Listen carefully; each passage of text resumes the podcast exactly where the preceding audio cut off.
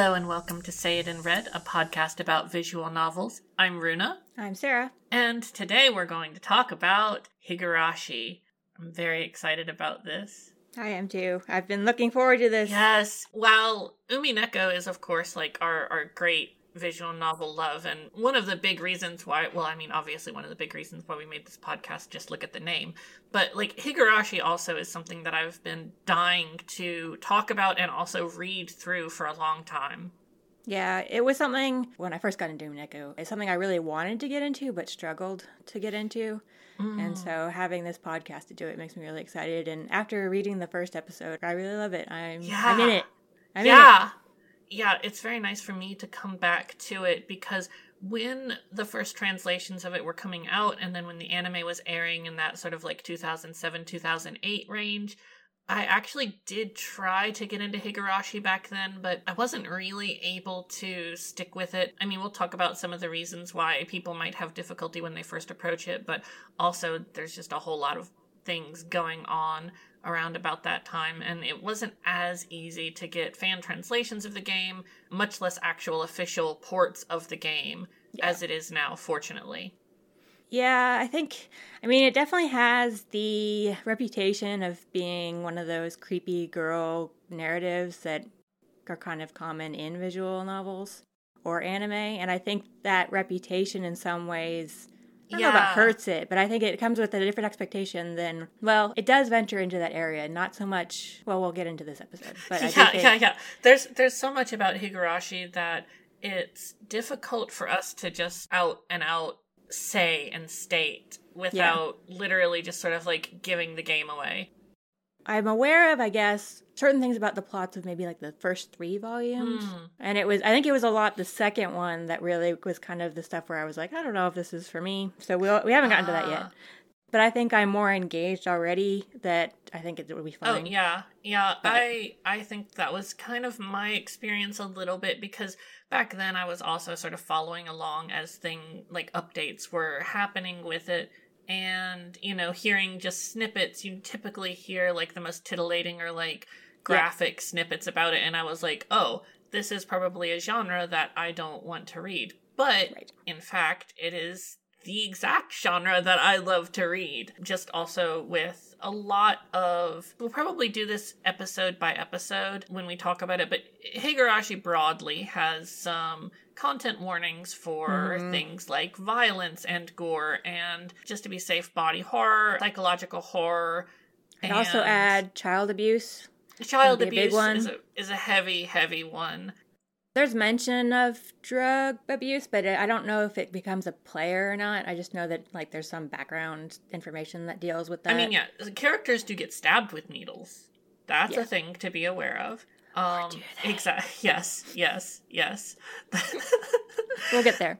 yes, we'll get there. So, uh, I guess without further ado, we should talk about what happens in this game and why why we're uh, both so excited about it, and basically the sort of experience of starting up this game for the first time and sort of like reading through what you can expect and what sort of things you'll see. So first, I thought I'd introduce kind of the main players of the characters. So even if you haven't played the game, you kind of get a sense of who the cast is. So our main character is Keiichi. He has just moved to Hinamizawa. He's only been there for about a month, but he's made quick friends with a group of girls he goes to school with. Um, though he was a much more sullen student when he was living in the city before moving to Hinamizawa, uh, he has adjusted to the environment of the small town and is much more spirited than he used to be. He's kind of blending into the energetic town culture. Yeah, it's energetic. It's a nice, happy, upbeat feeling rural town where, Mm-hmm. you know, if you've seen a slice of life anime from the 2010s that's set in rural Japan, it probably has that vibe. And then we've got Rena. She's friendly, naive, and quick to please. She's constantly being teased by her friends and by Keiichi in particular. Uh, she often repeats phrases in her speech, and she loves to collect cute things, whether people, objects, or Colonel Sanders statues. Yeah, yeah, Most of her sentences end in kana and kana kana. yeah, yeah. Yeah, that's the localization of I wonder, I wonder, right? hmm Yeah. Yeah, yeah. The localization guide for this is interesting. You could do entire episodes on that, but I don't I don't know enough about it. It's just very interesting to see cuz I also saw some fan translations forever ago and they're very different than the official stuff. Something that I really appreciated was how they still use Japanese names, but found ways to to give the meaning of the word inside the translation. So, like like higurashi, they start referring to cicadas as higurashi in the translation, mm, but yeah. only after establishing that they are cicadas. Yeah. All right, then we've got Mion, who is the oldest of the group. She refers to herself as an old man and loves to make dirty jokes. She's a caring, playful person and a board and card game enthusiast. She loves Western imported games. She's the class representative and the leader of the game club. I love Mion. That's I, Mion's great. That's that's my that's my uh, my main takeaway. Is I Mion love good. Mion.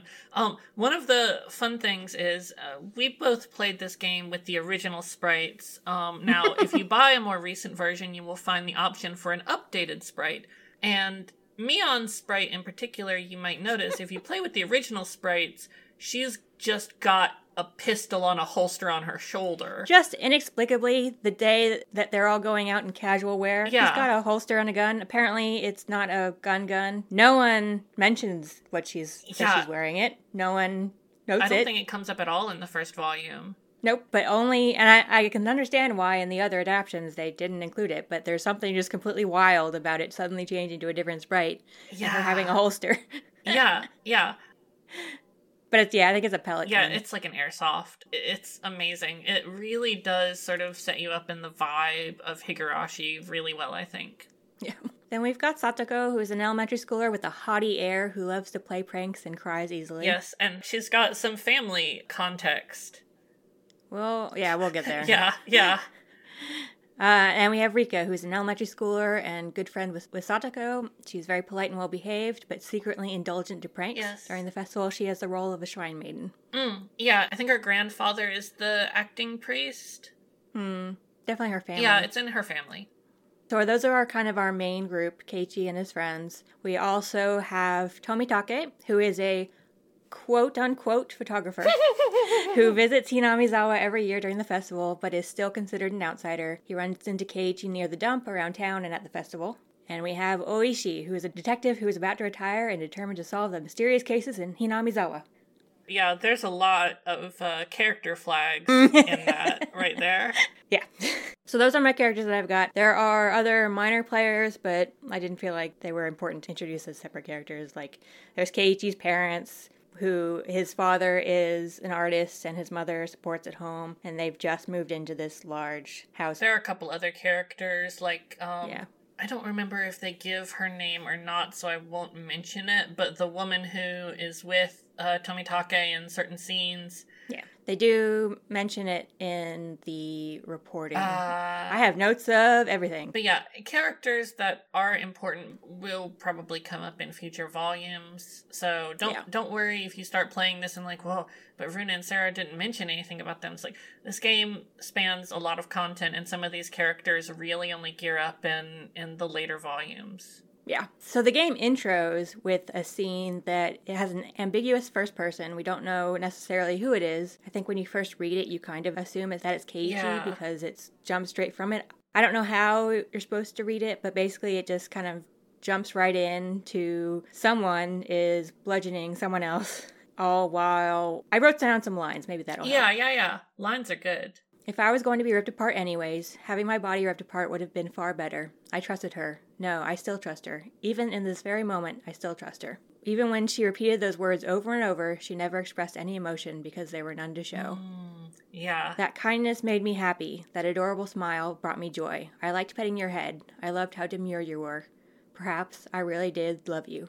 And then it's like cut to cut to title. or Yeah, yeah, it cuts to the title, and then from there, like, that's really for a while in the game, that's the real only hint you have that there's something strange going on Yeah. in this in this game because well shall we talk about just the general summary of the events that happen Sure. so we we start off the game with this really vague first person scene where something in- intense is definitely happening but then immediately after that we pick up with Keiichi's perspective as he's getting ready to go off to school so it's summer of 1983 in rural Japan Keiichi is heading into school that he just transferred into a month ago. He's going in there to hang out with his friends, and they all have a fun after school club. And in this after school club, Mion sort of has gathered everybody together where she's going to play games with them and play board games, card games, all sorts of different things.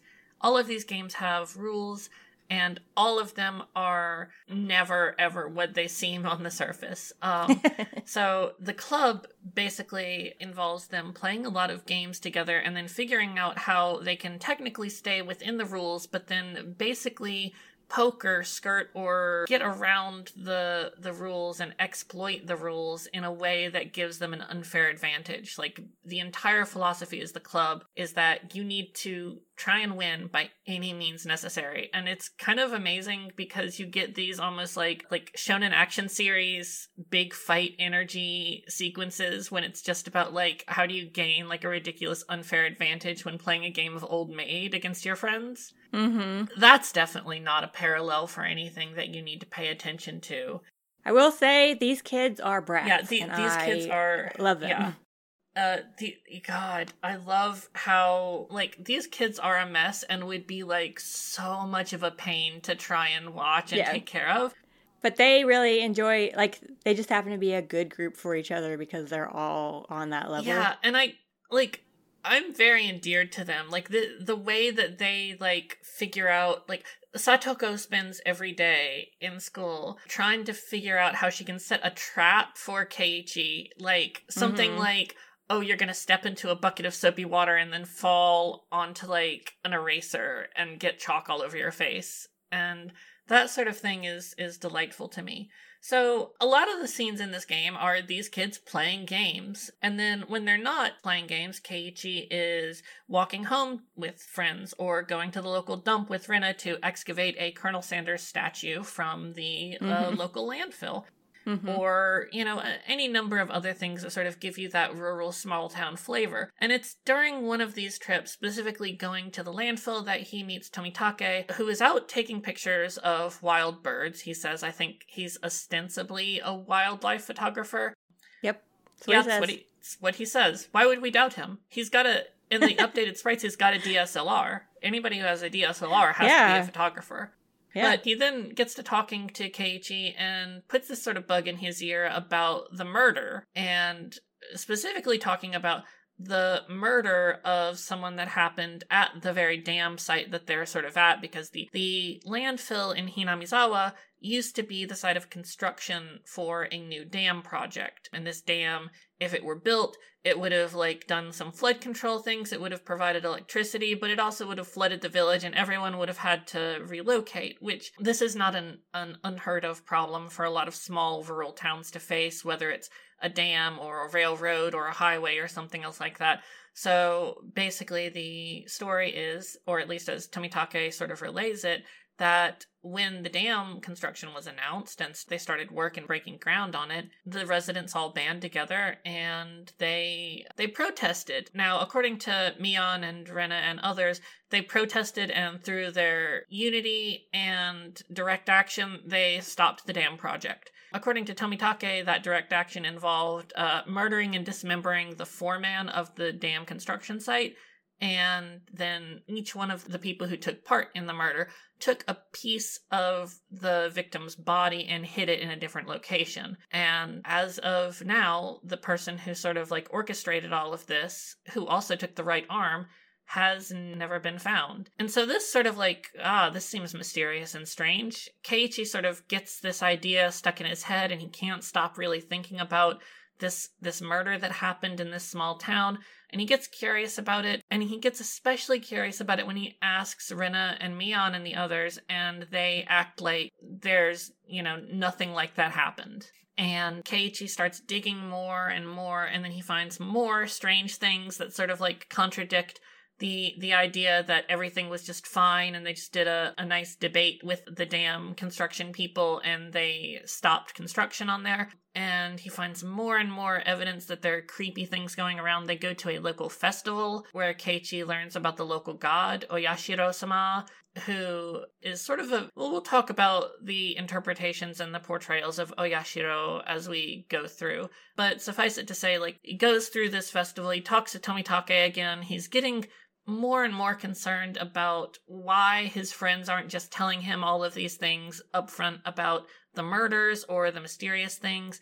And then there's also talk of Oyashiro's curse that every year since that murder of the dam foreman, someone else in the village has died. So they talk about you know how someone's a, housewife was beaten to death how a priest's wife committed suicide by jumping into a bog and how a, another couple fell off of a cliff while they were on vacation and there are things like this that Keiichi starts to really start to worry about and is thinking like, wow, is this legit? And if it's legit, why is no one acknowledging that any of this has happened when the adults clearly are telling me this thing has happened and it's real, but no one my age who's lived here longer is telling me anything about it.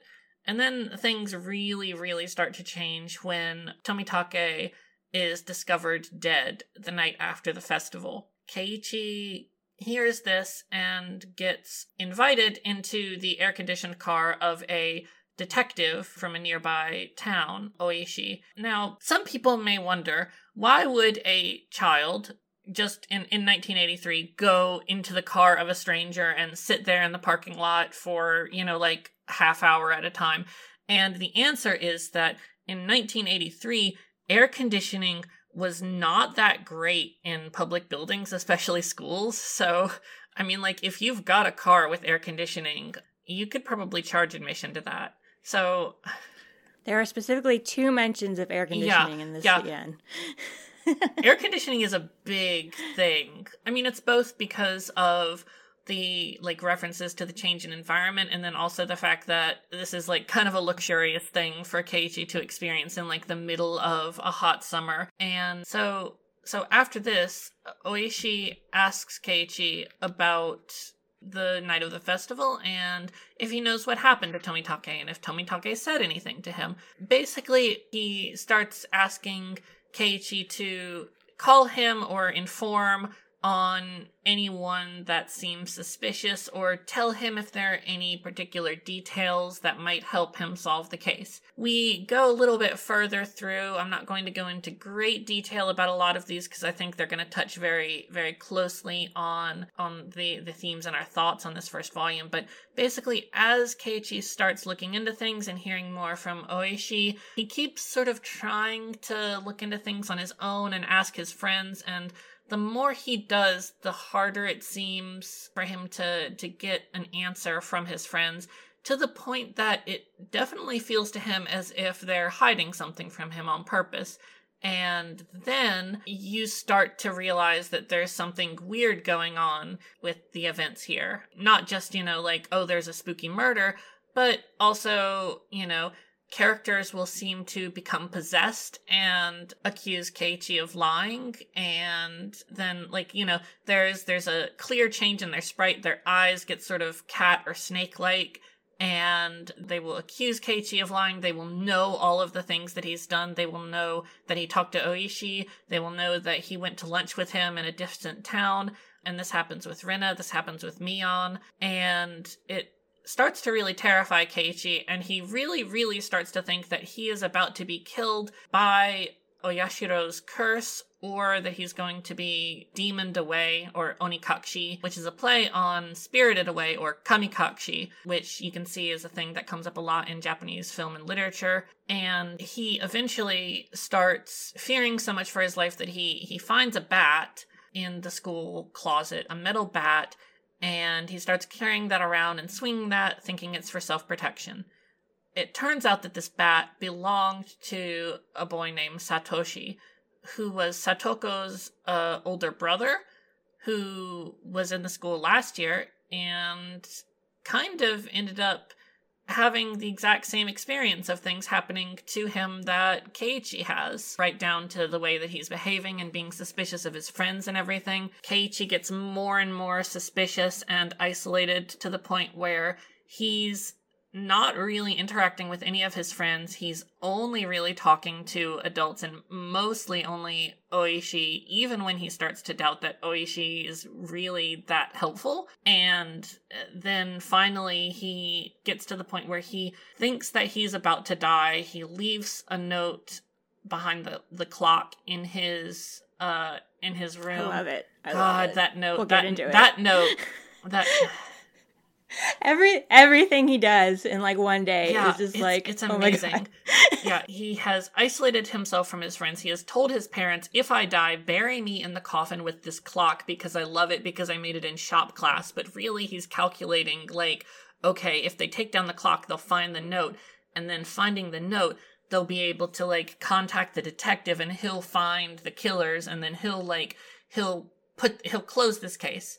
Um, he's he's convinced now that the entire village, or at least a, large portion of the village, is involved in a mysterious conspiracy of some sort. Uh, like the town is rumored to have once been a place where demons dwelled or people who worshipped demons, and that, uh, you know, they would hunt by encircling their prey and then people around who are bystanders would just ignore it and allow it to happen. And Keiichi is convinced that this is what's happening. He is now marked. He is going to be hunted by people in the village by a grand conspiracy.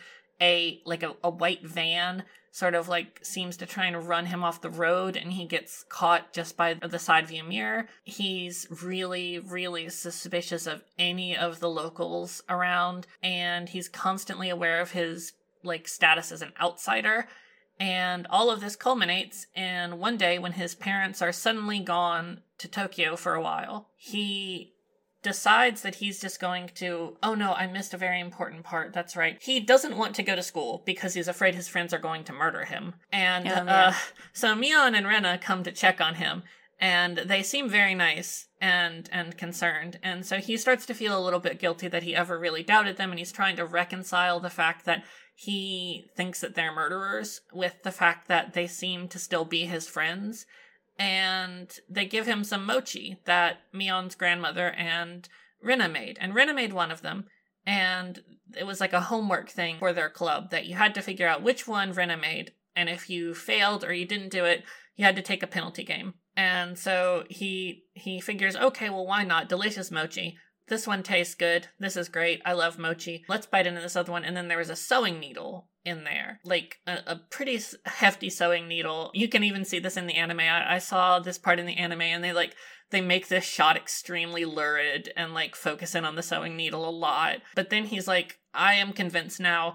Rena and Mion are trying to kill me, or they are warning me that they are about to kill me if I don't step back, like if I don't keep in line. And from that point on, it really becomes a matter of Keiichi basically sort of barricading himself in his house for the most part, trying to just wait it out until his parents get back home. Rena comes over and tries to tries to get inside and Keiichi is terrified. She's more often than not now having this sort of like snake-eyed sort of like possessed look. And the final part of this is that so he ends up going to school and coming back home. And on the way back home, Rena is following, and he is just absolutely terrified that Rena is here to finally kill him.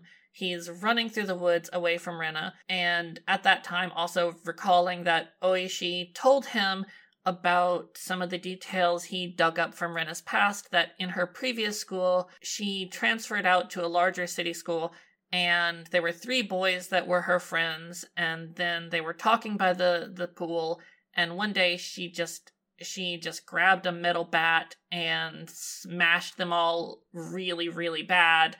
They all like got really really bloody. Some of them had lasting damage to their face or their eyes.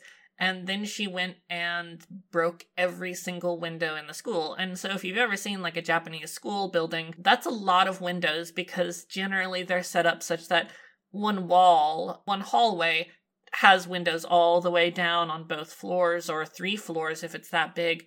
So, the point here is that like Rena has a history that Oishi is telling Keiichi about, and Keiichi is now convinced that Rena is going to do this exact same thing to him if he doesn't get away.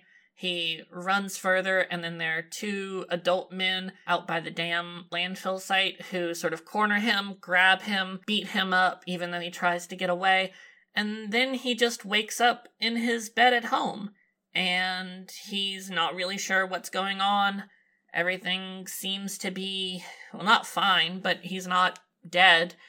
And then he sees that Rena and Mion are there, and they're both sort of just like, oh, hey, how's it going? We found you collapsed, and we're glad that you're okay. Are you feeling all right? And then, of course, the the scary possession time things happen, and they both try to administer a suspicious, mysterious, unknown drug that Keiichi has feared was what killed Tomitake as the penalty game for him not figuring out correctly which of the mochi Rena made earlier when they dropped that off. He fights them for a while and then blacks out briefly, and then when he comes to, he finds Rena and Mion dead around him, completely bludgeoned to death, and the bat covered in blood in his own hands. He's like really, really out of it by this point, but also feels like this was, oh yeah, this was probably self defense, right? But no, no, this is way too far for self defense. What what just happened?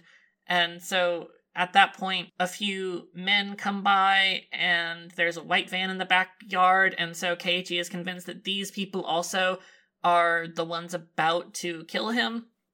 He runs away out of the back door of the house. He runs as far as he can towards the phone booth, the only phone booth in Hinamizawa, to call Oishi. Um, he calls Oishi, but the entire time that he's been doing this, all the while while he's running and while he's trying to get to this phone booth, he feels like there is something behind him or right beside him, stepping like right in his own footsteps, so close that if he stops or he turns around, he's going to be devoured.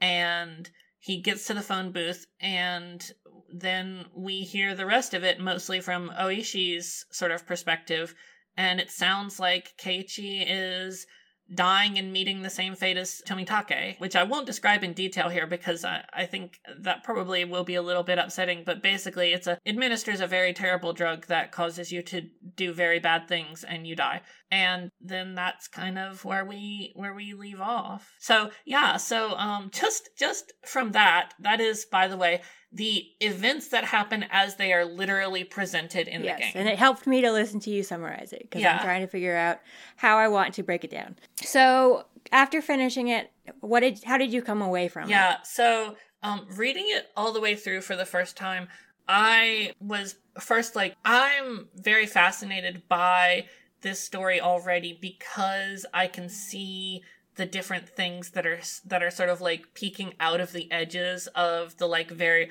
there's a, very literal sort of series of events and actions that are described here from Keiichi's perspective. And there are a lot of points where you can start to see other things peeking through the gaps in his perspective and and the events as they're presented here. Um so I know that Higurashi isn't written as like a strict true mystery narrative, and we'll get to that when we talk about Umineko, what like a true mystery narrative is, but it does definitely have like things that you can that it's building up to and like hints that it's dropping about what things are about. And so I sort of approached it knowing that the author Ryukishi tends to write about certain subjects and tends to do it pretty well, I think. And so there are a, a number of things that I was looking for in terms of like themes of the way that adults and children interact and the way that especially the adults around Keiichi, mm-hmm. both sort of like passively or actively sort of act to isolate him from other people in the area, other people in his age group. Yeah. And then also kind of manipulate him into doing whatever it is that they want or that's convenient for them. So like Keiichi even realizes at a certain point that Oishi is a detective who is developing him as an informant to be dangled along like bait at the end of a fishhook, I think is is the word that he uses. And I think there's a lot more to it just than that though. And so I was definitely looking at it in terms of thematically looking at how adults and children interact and how like the children interact with one another the sort of things that Keiichi always feels and thinks whenever he thinks that his friends are untrustworthy and the things that are going on there. And I guess I'm still also just like processing a lot of different thoughts on it, so I also wanted to talk through those with you. But more than anything, I really like the way that this game is setting up the this atmosphere of being a child trying to figure out these circumstances which make absolutely no sense at all when everything feels like the absolute most dire life or death and you are going to like you are going to die if you don't x or y or even like you're going to die so what do you do um i i really like the way that it is setting these things up and the way that it is very clearly i think playing with the literal events as presented and the actual story that it's telling Okay, I think I've decided how I want to approach this. ah wonderful I think we should do a different summary this time. Ah What if nothing weird was going on? oh yes And what if we're looking at what Keiichi is doing as though we are not Keiichi? yes yes I think I think this is probably the easiest way I can get to where I want Mm, with mm, this. definitely All right. So it starts. I think Keiichi's coming back from town. I think he went to a funeral, but I didn't write a proper note why he was in the city. Yeah, I think that was I think that was it. So he returns. Things are normal. I actually don't have that many notes from the first half because a lot of that is set up. Mm. But you do get a sense of kind of this daily routine. Like every morning, Satoko tries to prank him.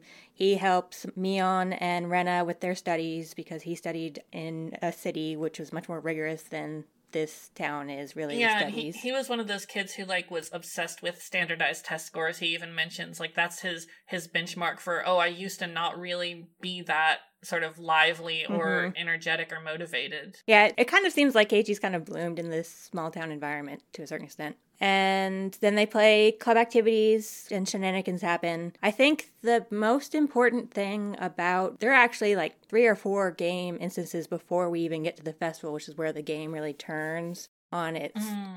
uh what's the word I'm looking for? Turns on its head. Eh, it goes in a different tonal direction, I guess is what oh I'm yeah, there is definitely a tone shift in the festival. And I think it's important that we spend so much time before that understanding how the dynamics between these characters work. These these children in particular. Yeah.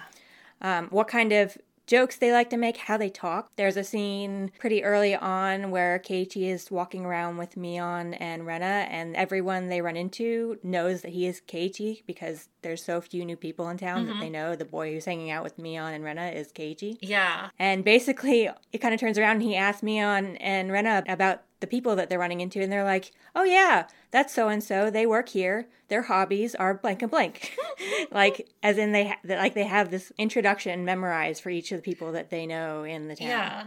And then Mion jokes, "Yeah, well." I know everything in this town, this old man. Like I know you you've been changing over to boxers recently and stuff like that. Like this idea that information passes around this town because nothing happens in this town and everyone knows each other. That pretty much if you're doing something in public, someone else is going to know about it. Yeah, and I mean even sometimes things that you do in private just because like, you know, your parents talk to other people's parents and things like that at the market. Right. So, kind of catalysts for Keiichi learning about things beyond just the nice town atmosphere is obviously when he goes to the dump with Rena and meets Tomitake. And it's they're just making a joke about, you know, what if Rena's digging for a corpse, I think That's Keiichi jokes about. That's right. And Tomitake is just like, oh yeah, that was a bad incident, huh? That's right. Like, that's all he says. And then the conversation's over. And then Keiichi's stuck like, what? Eh, What? What? and then he he talks to Rena, and Rena's like, oh no, that nothing, no, no. And then he talks to Mion, and Mion's like, nope, nothing like that happened. Mm. We just, you know, there was a dam that we uh, all fought against happening, and that was the big thing we all came together on. But know, that's it. no, no one died. It's fine. So then he doesn't really find out more information. Well, he does go back to the dump with Rena, and that's when you see her with the cleaver, which is uh, kind of always this image of her is Yeah. her smiling with the cleaver in her hand. But they're doing it so they can cut out the Colonel Sanders. Yeah, the Colonel statue and that's from that's kind of the tongue in cheek about digging out a she's digging out a body because she's digging out a Colonel Sanders, literally. who she thinks is really cute, Yeah. and she just wants to take it home. Really cute, and that's when he finds that stack of old newspapers, right? Yeah, they're tabloids oh, actually. Oh, that's right, that's right. And yeah, he just finds a little bit of information, but it's enough to confirm that there was something that mm. Happened. And really, it's, all he finds out is that some people attacked the site foreman and cut him up to pieces and buried them in different places. Mm.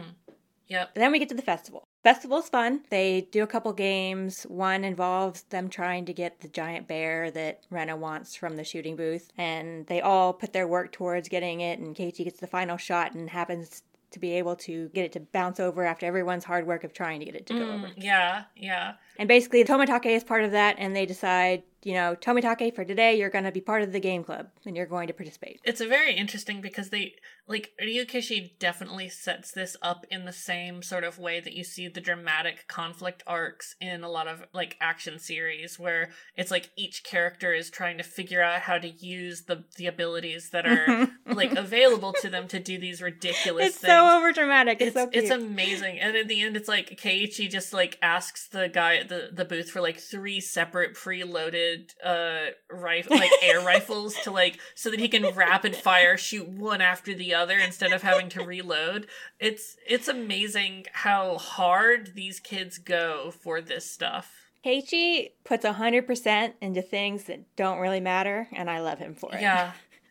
Yeah. And it, it, it, it shows the whole way through to the end, because, yeah, the entire way through to the entire end. he, he's so dumb. I love him.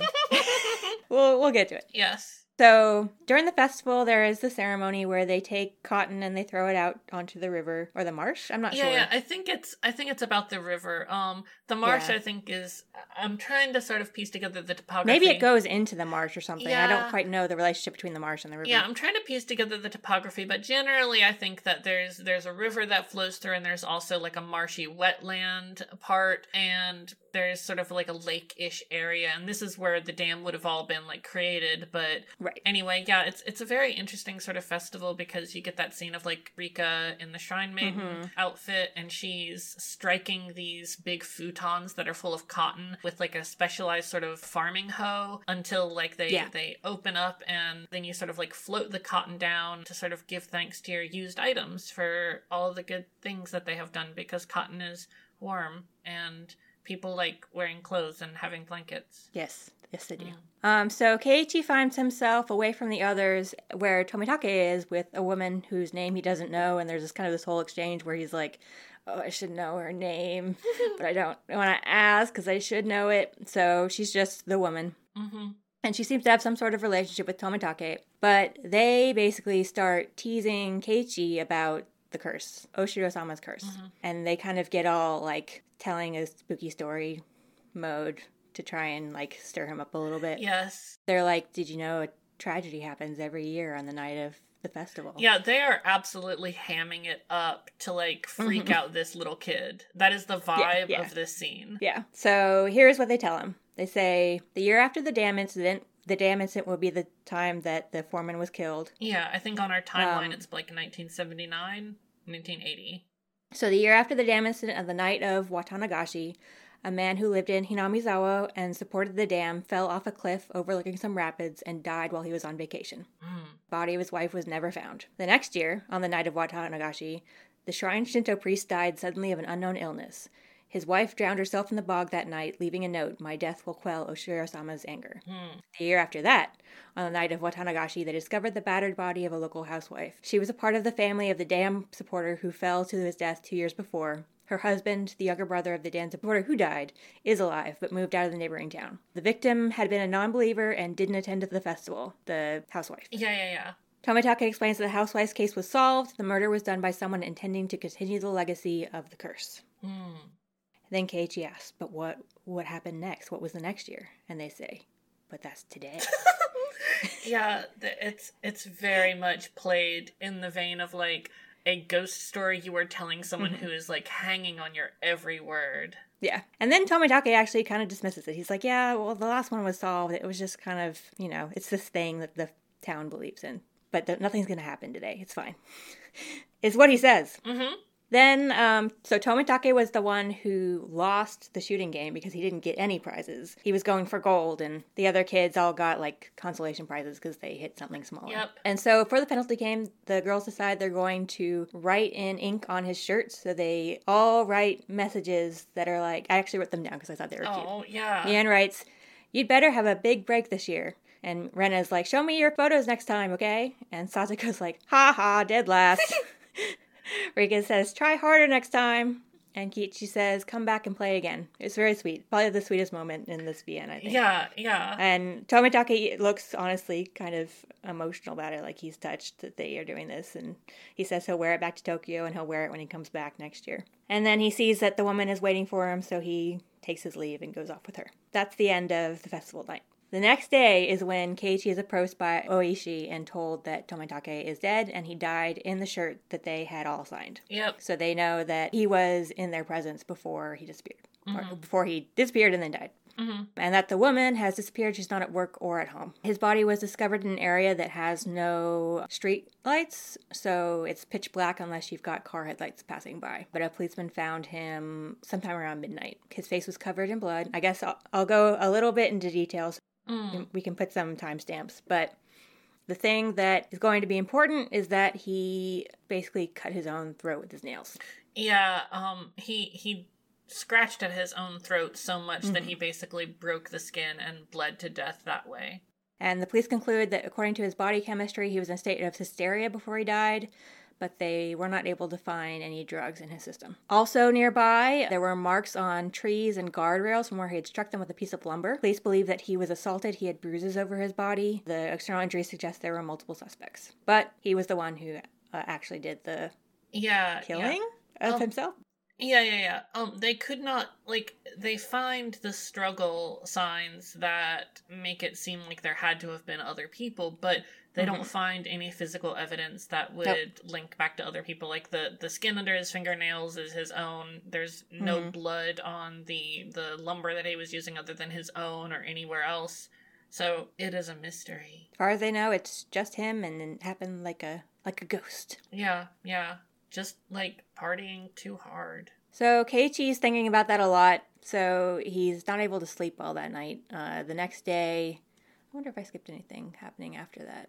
I don't think so. I don't think so. There might sometimes in this game there are like little aside scenes, and especially yeah. when you get the tips, they sort of go into things yeah are, and i put the tips in a different section we'll yeah the later. tips are really fun definitely if you are reading through this um definitely read the tips read they the get tips. like there are they are what they say on the tin. They are tips. They are tips. So yeah. Uh, so he spends the whole night thinking about this case, and he, so he comes back to school exhausted. So when they're doing a break, he just puts his head down and pretends to nap. But while he's doing that, he overhears Mion and Rena starting to talk. Mm. And basically, they're wondering whether what happened to Tomitake was a curse or Onikakushi, which Keiichi helpfully breaks down to us, which means to be hidden away by a demon, as Rena said in her summary. Mm-hmm. Rena implies that there may not have been a case the previous year, but Mion says, quote, Grandma and the mayor talk to the police about taking care of whatever happens this year without causing a commotion. And Rena is worried that she'll be the one who's next. It's not clear what she says, but she says something something isn't allowed, right? So she's Rena is worried that she has done something that would make her the next victim. Later on, when Keiichi is trying to get them to play Clue and they don't want to. That was kind of one of the last big games they did was Clue. Uh, yeah. Where all the cards were actually each of the members. So it was like, it was Satoko with the pipe in the drawing room or whatever.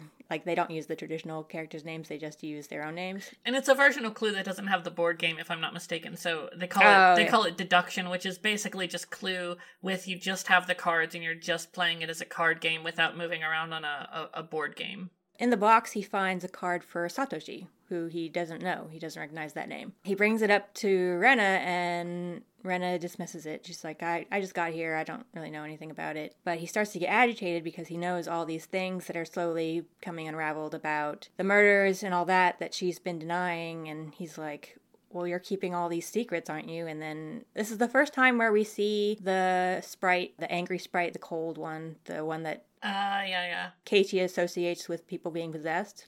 Yeah, yeah, yeah, yeah, yeah. And that's when Rena snaps and says, Well, you're keeping secrets too, aren't you? You were talking with some man inside a car, I don't know, outside the school gate. What were you talking about? Why are you keeping secrets? And Keiichi's like, I don't know this person. Who is this? This isn't Rena. Mm. So, and that's how that moment ends and kind of a tense interaction between them. Mm. So Oishi starts to call in the afternoon. He he claims to be from a bookstore so that Keiichi's parents don't know he's talking to, to a detective talking to a child. Oh, she's a real piece of work. yeah, one thing that I do want to bring up here, um, one one good immediate takeaway that you can take away very literally from this game is um, don't talk to cops. Um, don't talk to cops. Um, yeah. But but also the tips and through conversations and everything, uh, Oishi really does sort of hammer in that he is willing to not pay attention to official procedure or protocol. Mm-hmm. It's weird because like obviously Keiichi knows that sort of a manipulative relationship going on that Oishi is not entirely having Keiichi's best interest at heart. Yeah. And also that he's kind of like a scummy cop who's willing to do things off the book and off the record if he can close the case. It really turns on Keiichi because first he's like, Yeah, I'm really like a bait that Oishi is just letting out to hang to see if something comes up. And mm-hmm. then Keiichi's like, Well, I gotta have evidence if I'm gonna get help from Oishi and it's like Yeah, he's yeah, putting it, this pressure on him. It puts this in pressure on him and like I said before, like at that point, Keiichi doesn't feel like he has anyone he can turn to other than this cop who also doesn't really have his best interests at heart. Yeah. So over the phone call with Oishi, Keiichi asked what Onikakushi is. And Oishi says that many villagers believe that over the past few years, one person has died from the curse and the other has spirit, been spirited away. So there always is a pairing of one person dying and one person dis. The case last year, the housewife who died, a child of the victim's home disappeared. The perpetrator who confessed was known for having a narcotics addiction and died in his cell while under investigation.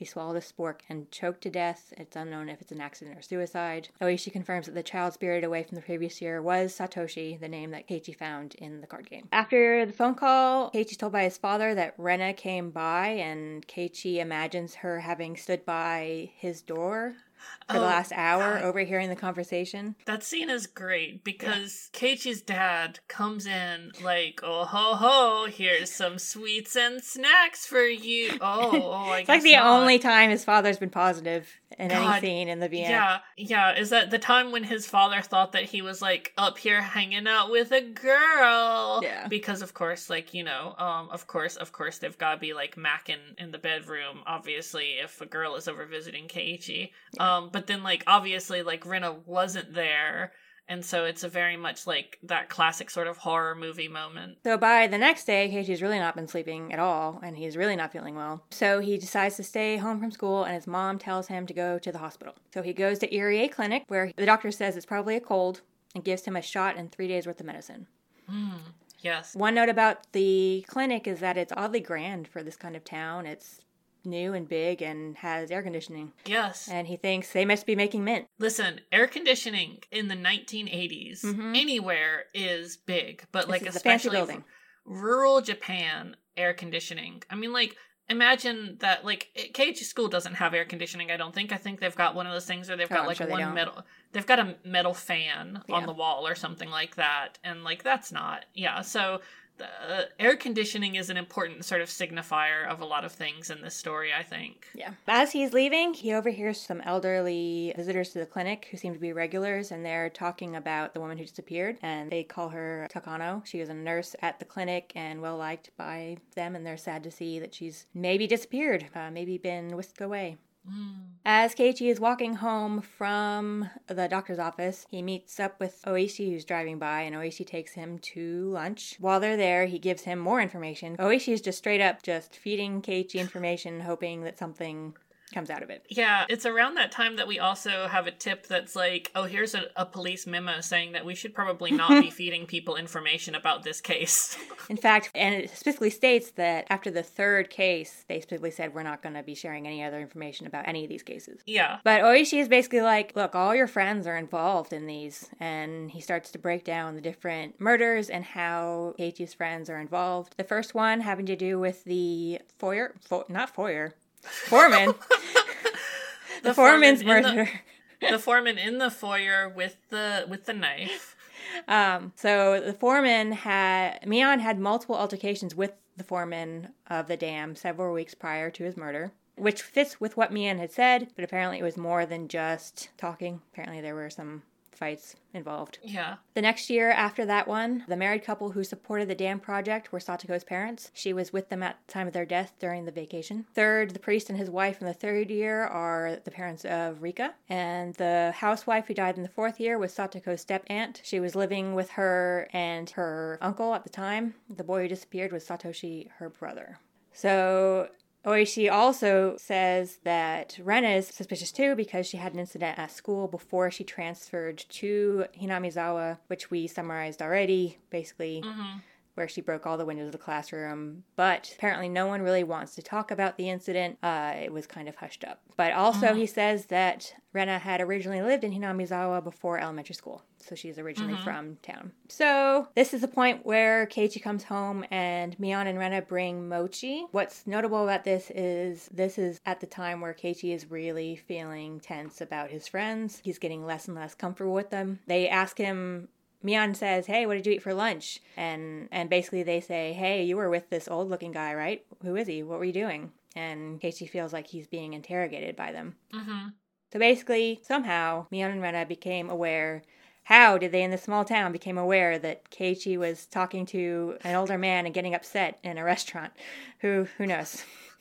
I mean, especially when he's like sitting out in the parking lot with the like in a car with Yeah. air conditioning on for uh 30 45 minutes at a time. Yeah, basically, I think it's fair to say someone saw him in the restaurant and told Mion and Rena that they saw him there, which seems like Yeah. a very normal thing to say, especially if because during the conversation, Keiichi was getting very upset. Yeah, I mean, one of the things that I think is important to think about here is that like Keiichi is I mean, to say that he's an unreliable Oh, and he will be more.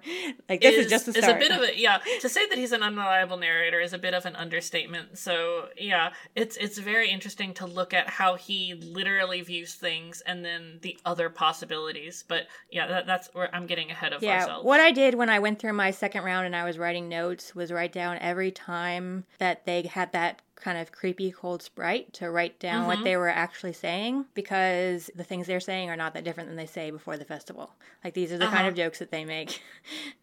like it, it, it is very like Mion to be like, yeah, I know everything. I totally know this thing. Ha. yeah, she even uses the same sort of speech quirks. Like I told you, there's nothing this old man doesn't know. And she keeps doing that, but Keiichi's the one who's getting more and more paranoid and not playing along and taking it much more seriously, maybe, than Yeah. they are. But we'll get into that. hmm Rena says Keiichi's not looking so good and he should lie down. They giggle to each other as they head out, and Keiichi finds it kind of creepy. Because he's already unnerved by the fact that they know so much about him. hmm Mion gave him the challenge to find out which mochi was made by Rena. Something to note about the scene is that this is the beginning of Keiichi looking at things and saying, This, look, this is something that's like a, a something. So, like he says, it's something that looks like a sewing needle. Ah, he starts right, being very right. separate from what he's looking at. Like, this is very much dissociating. Like, he throws. Oh, yeah. He throws the mochi at the wall and then is surprised that he throws the mochi at the wall. Before he um, ate the mochi, he was like, Well, if this is from Mion, I would suspect to be a trap. But she said it was from Rena. So it's not going to be a trap. So I would put some question marks. Something to keep in mind is that Keiichi at some point tries to look for a needle and never finds one. Yeah. The police never Um, find a needle either. He he also even writes a note to himself like Where was there was a there needle? a needle? And yeah. Um th- this is one point where I, I mentioned the anime because if you were watching the anime, which I I don't necessarily think the Higurashi anime is the worst, but as an adaptation, it makes some very clear choices to visually Mhm. present a lot of these things as absolutely A real fact. fact. Yeah. And it's very, I mean, like, it's very hard to separate that out when in the visual novel, you don't see a needle. Yeah. You don't see Keiichi say, like, oh, this is extremely obviously, I am confident beyond all doubt that this is a needle. But in the anime, it is very much like, here is a big needle we're going to see. And I think he even, like, pokes his own mouth and bleeds in the anime because he bit this needle. kind of the challenge with Ryukishi's adaptations into anime is that something changes with mysteries when you can visually see it. It kind of confirms itself in a way that writing text doesn't. And it's something that shows up a lot in his writing is something where the character is so sure of something, like undoubtedly sure of something that isn't true. Yeah. It's something where there can be conflict between what a character knows and what we know to be true, but it's really hard to do that when you have physically seen a character physically seeing something. Like then it becomes Yeah. really hard to stop thinking of it as a fact. It is very difficult to pull off an unreliable narrator trope. Like, it is very difficult to really properly have an unreliable narrator when you have that visual element and the camera itself is kind of the point of view that you're running from. Right. As opposed to in text. You have the point of view of a character who is not showing you these things. They're describing their thoughts or they are describing what they feel, or you're like reading about it from a short distance away from them. So, in that way, it's very difficult to actually translate that into a visual medium unless you are very, very determined to preserve that mystery of like, what is it that they saw or what is it that they actually experienced. And that's just really challenging in a visual medium, even if that is your goal. Yeah. It's why the Umineko anime is bad. yeah, listen, it can be fun to watch, but it is a different, it becomes a different beast. yeah. as much as I did enjoy the fact that they decided to like adapt the fact that there is red text and blue text into literal colorful text in the screen. Yeah, it's uh it's quite difficult to actually translate these works into a more visual medium than they already are. And I think that's one thing that I really appreciate about these games is that you get sort of this expectation that because it's a visual novel, right? Mm-hmm. that you are seeing things as they are Right. or like you're seeing people as they are and you're you're hearing them describe events as they are and that's not always necessarily the case because you if you really think about it you really aren't seeing that needle the needle is something that i always use as a point of reference because like we didn't actually see the needle and in fact we saw keiichi's uncertainty about the needle but I know a lot of people who played this and the first time you play this, it's it's very needle. easy to feel very certain that there was a needle there. So to kind of break down exactly what we know about this mochi, we know that there was some sort of prank on it because later on, Keiichi confronts Mion about it. He doesn't say needle. He says, "Hey, I could have choked on this," and Mion's like, "It was just a prank." So I don't know if there's at any point in the end that shows you what it would have been, but there are a lot of questions surrounding what actually the mm-hmm. mochi is. So they never Mion never states what it is. Keiichi doesn't state to her what it is. During the scene itself, he knows he feels something when he bites in. When he's looking at whatever the item is, he's very circular about it. He's like, this is he's like it's got a pointy end and it's got a circle like a needle. Like he's convincing himself it's a needle. Mm-hmm. Maybe it's something else that also has a loop and a pointy end, but I don't. Yeah, or not that I mean, far. hon- honestly, yeah, like there's a lot of things that I've thought about that this could possibly be from like you know, like oh, she put a fingernail in there, um, which is like gross, but also like you're not gonna die from that. Right. But so like the intent of you know a kid puts something like a tiny part of a toothpick into a mochi versus a sewing needle is hugely different even though it is like wow that is going a bit far and kids are doing weird bad pranks but like the intention is what's important to Keiichi in that moment and the intention he interprets is that this is clearly a warning that I need to stay in line or else I am going to get murdered Right. And so that's how he approaches this mochi from that point on.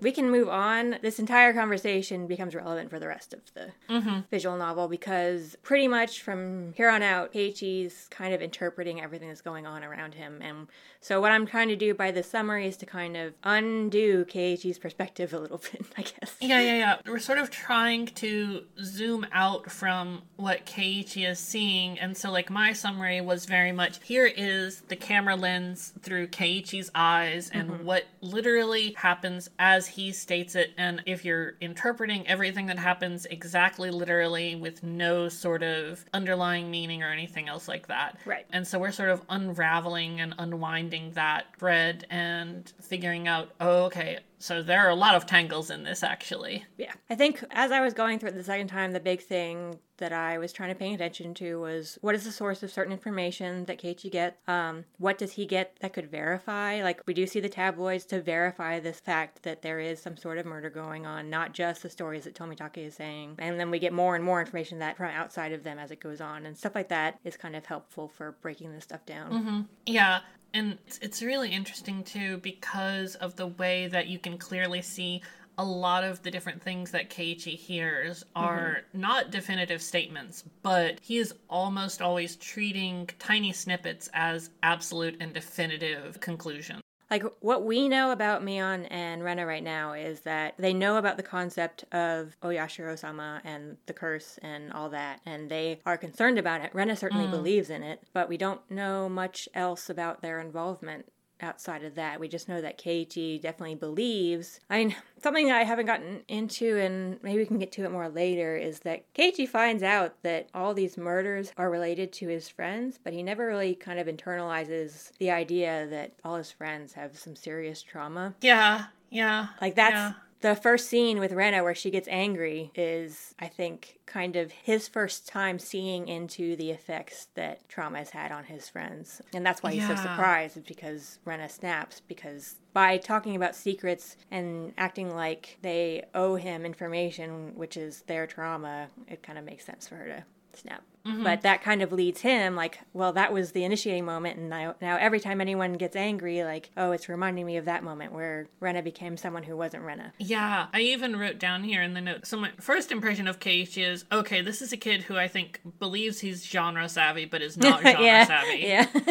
and then this is also a kid who I think is really struggling to sort of like, he's just now feeling like he can have really genuine, sincere friendships, mm-hmm. and yet he's kind of got his like he's still a little bit too much focused on himself to really sort of understand what his friends are going through. And I think he's still self-conscious about the idea that he's yeah. not quite like them, that he's still Exactly. He's still being let in.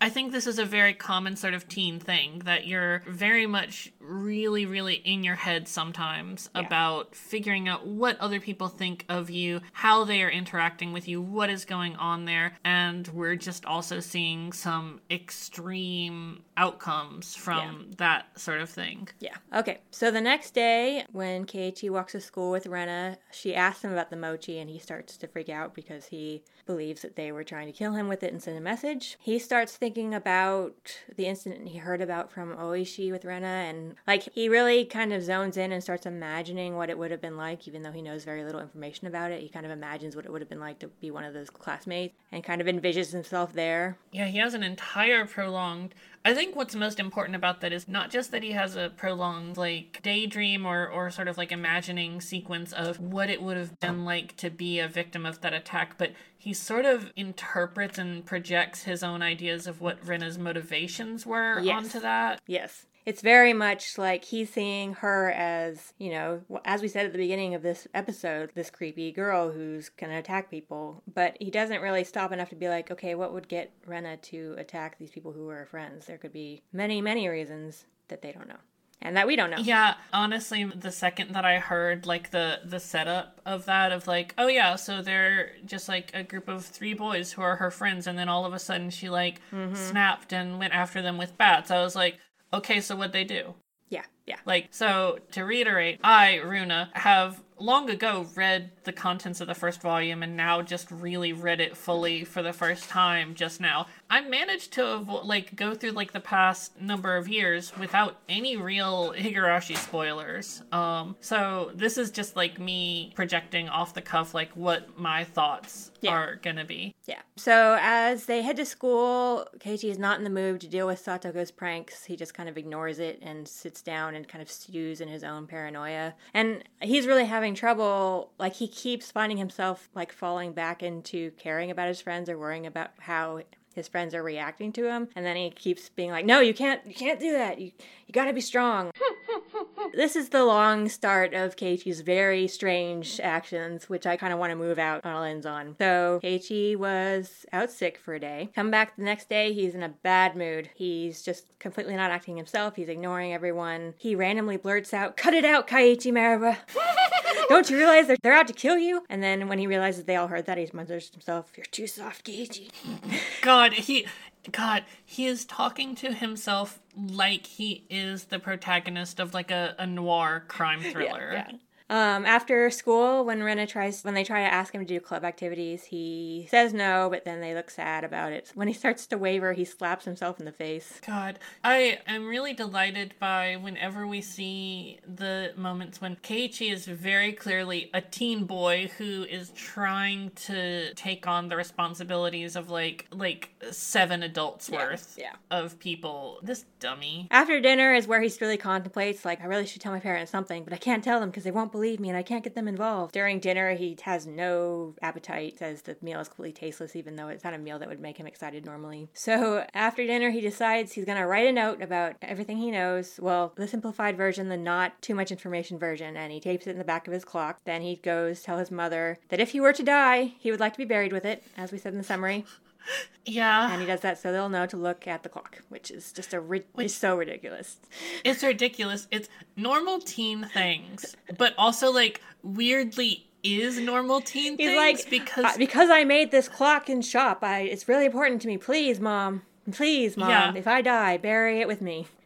yeah, yeah. No, no, yeah. It's it's it's this weird sort of intersection between like extremely overdramatic teen thing on one hand, which is I think what his mom probably thinks Yeah. it is, and then also like him being extremely like placing so much weight on the things that are going on Yeah. and like taking them to the absolute furthest possible extent. So I've actually been numbering the days as this goes on. So next day, it's the fifth day since the festival. Hmm. Keiichi leaves the house extra early. He forgoes lunch, he forgoes breakfast, he like grabs toast so that he will be out of the house before Rena comes by. As he's walking to school, down a narrow road, a car nearly runs him completely over. In that moment, it's like he does a mind trick where he slows down time and he realizes the exact way he needs to fall in order to not be completely run over by the car and he gets slightly hit by the The the side the mirror. side mirror. When he falls into the mud, the car has stopped a little away, but when he gets up, it speeds off. Mm, Keiichi unlocked bullet time. Yeah. After this, he fears that the whole village is his enemy because he's feeling like he's being completely surveyed. At school, he, as we talked about, he goes and finds someone to use his weapon. He eventually finds the bat in an old school locker. And he goes outside and he just starts swinging that bat just out in the open. he's like, it's like, yeah, I'm just gonna keep swinging. I'm gonna practice my swing. And then Mion and Rena arrive and they look at him all confused. They're like, "Are you joining the basketball club?" And he's like, "Yes, I'm joining the, The- the basketball baseball- club." Thank you, thank you. Not club. base- the baseball club. Listen, I don't know. I don't know much about about those either, but the baseball club. And he said, Yes, that's what I'm doing. And then he gets angry at himself because he easily fell into a conversation with them. And then he starts banging mm. the bat down on the ground. He's having a time. he's having quite a time. The, the the jokes in this situation also are not that far off from the normal jokes that they're also telling too. Like they joke about, "Hey, good luck going to the nationals," which is like very tongue in cheek, given that this is a rural town. There's no baseball Yeah. And they're like, Yeah, you're really gonna go for. Like, they know this is weird and they're just kind of joking it off a little bit because, as we will see, that's kind of their way of dealing with the tension. Then it's something that Keiichi does not. Absolutely. Does not read. After school, uh, Keiichi says he doesn't want to do club activities again. Rena wonders if he's embarrassed to hang out with a group of girls. He kind of feels bad about that, but he pushes himself to just leave. He can't can't interact with them. They're dangerous. They want to kill him. Bad time. Mm-hmm. As he is walking home, he notices that someone is following him. He gets really paranoid. It's Rena. She has basically followed him partly because they both head home in the same direction, but also because she she really just wants to ask him what's up. Really, she's like, "Why are you suddenly going around with this bat? Uh, why are you going around with this bat that Satoshi used to have?" Why are you acting just like he did before he was transferred? And then Keiichi's like, Well, what happened to Satoshi? And she's like, I told you. He transferred out. He transferred. God, this part is really, really amazing because if you believe Keiichi's perspective, Mm-hmm. then every single time this gets reiterated, it becomes more and more sinister. Like it's a threat. Like he transferred out. You're not going to transfer out, right, Keiichi kun? But in if you look at it from an outside perspective, she's like, you're not going to transfer out, right? I mean, you're not like Satoshi. Why are you acting like Satoshi? And we never really find out what happened to Satoshi in this episode. And we don't know what Rena means by transferred out. We, we know it's a euphemism for what happened um, mm-hmm. because this is a sensitive topic. Yeah. And it really, like, when you're looking at it and being like, okay, so let's assume that this is actually a normal conversation and not like a weird veiled threat right. that's happening. Right. Then it's very clear that Rena is struggling to figure out how to talk about this and is really, really worried that one of her close friends, who she's been having a really good time hanging out with mm-hmm. and who she feels really comfortable around, is now suddenly also acting like a person who something bad or something happened to him yeah. that you know like they they're not hanging out anymore. He's not around. So yeah you can really see why you know Rena was like okay I'm going to follow you and then ask you why is this happening? Why are you doing all of this? Yeah I I could cry about Rena in this episode all day. Rena it's gonna only gonna get worse and I I'm so I know. I love she's so good. Rena a Trying lot. really hard. Rena Rena is good. Rena is good is my like formal verdict and opinion. Yeah, I'm sure things will get more complicated in other episodes, but at least here I'm pretty comfortable in how we talk about uh, it. Yeah, yeah, yeah. So Keiichi goes home, but he's convinced someone is still following him. He can feel their presence, like he can hear the sound of their hair and the sound of their blinking, but when he turns, there's no one there. So instead, he attacks the shoe cabinet and the wall and makes a complete mess of it, uh, but there was no one there. Hmm. Shortly after, his mom calls and tells him that they are going off to Tokyo for a job thing, and it's six hours away, so they won't be returning tonight. They'll be back tomorrow at some point, I guess. Yeah. Do we know what part of Japan Hinamizawa is in generally? I think it's, I mean, I know Probably. it's pretty far from Tokyo, but. I don't know in what direction. I feel like it's towards the north on Honshu, but I'm sure we'll figure it out eventually. Yeah, sure there will probably be more information. I mean, they talk about different regions in the area, but I don't I didn't ever look it up on a map, so that would probably give us a sense of where it is. I also really want to know what's going on with his parents because, so one of the tips that we can probably go ahead and talk about now is that they have moved into what is called the Maebara Mansion because it's such a large house. For yes. the, his dad's studio, it's got its own entrance into the garage for showing on the studio. They don't make a lot of money, but Keiichi says they make like an average household, but they're always kind of struggling to find work. I just find it oddly suspect that they needed to go to Tokyo overnight tonight. But so yeah, the the excuse that his mom gives is that oh, you know, honey, how your father is very particular about this and he wants to deal with it on his own, you know.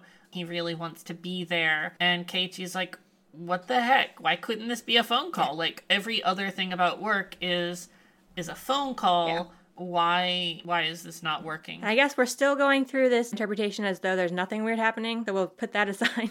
But i have a, i wouldn't yeah, be surprised if uh, that comes up again in a different volume.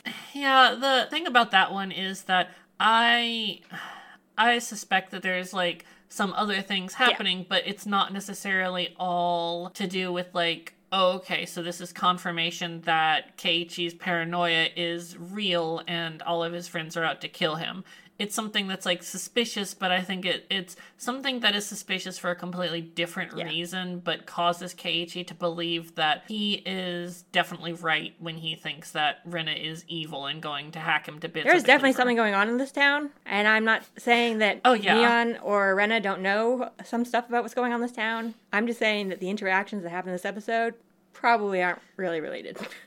oh yeah, yeah, yeah, yeah, yeah. Like liter- literally i yeah yeah it's it's very it's very much like a difficult sort of narrative to piece together just because when you step back and realize that Keiichi has an extremely distorted perspective mm-hmm. because of how he's getting this information and what assumptions he's going in with and the anxieties he has about like fitting mm-hmm. in feeding into that. And then also the fact that like all the adults around him are like plying him in different directions. It's really hard to piece together what could actually be going on right. which actually makes it i think a perfect first volume yeah. i love it because, as a first volume. Yeah. There is a very limited field of scope. We only know what Keiichi knows we only know what Keiichi is finding out. So we only have the information that he knows to try and connect to things. Exactly. So we talked about his parents being gone. he he basically is like, oh no, what if the people know I'm home alone? So he goes around, he runs, turns the living room light on, turns on the TV, goes to the study, turns on light, turn on turns on music playing. Then realizes they use the car to go to the station. So then he runs to the garage, closes the garage door. He realizes laundry's still hanging. He grabs it, pulls it inside, and then he's like, all right, looks like everyone's home.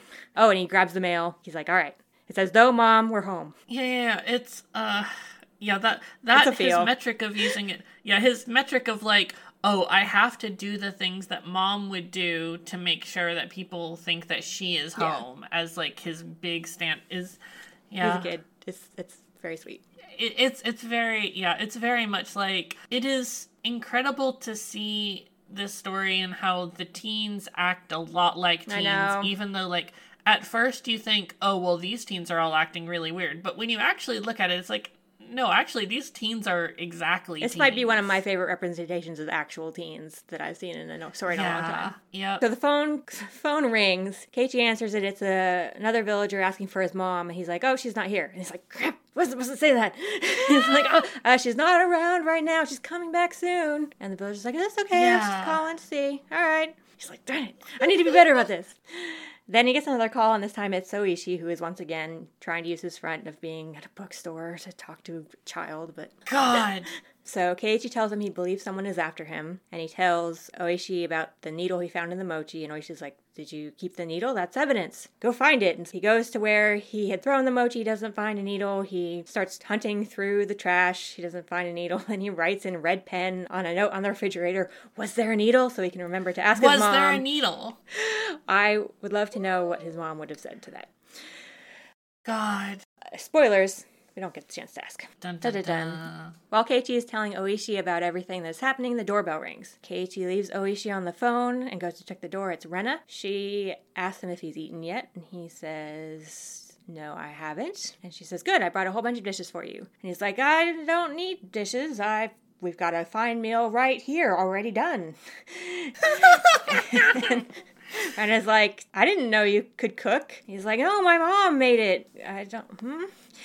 And she's like, I can probably guess what you're going to be eating. Let me guess. I bet it only needs boiled water. He's like, How would you know that? And she's like, "It- I bet it's ramen. I bet it's pork and bone ramen. and if I'm not ginger mistaken. yeah pork, Pork, bone and bone ginger and ramen. ginger. And he freaks out. He's like, You've been watching me? She's like, Yeah, I was right behind you when you were at this thing with your parents. And like, there's a whole tip where you see his interaction with his parents. It's the same thing that Rena tells him that she saw, which is yeah basically he wanted a whole bunch of types and his mom was like just choose one big one we don't need a whole bunch of types and he chose his favorite and like he goes into his i believe you'd call it the mind palace or he's like where he remembers the memory and he's looking around inside his memory he's like rena wasn't there in my memory but he didn't see her. So yeah obviously rena was there God, the way that this tip goes is really fascinating to me because it's just like Keiichi, he's like trying to so i can bend my mind i can find out whether she's there yeah, strain himself to like brute force perception of where Rena is in his memory. And I mean, obviously he can't do that because I don't think he noticed Rena at the time.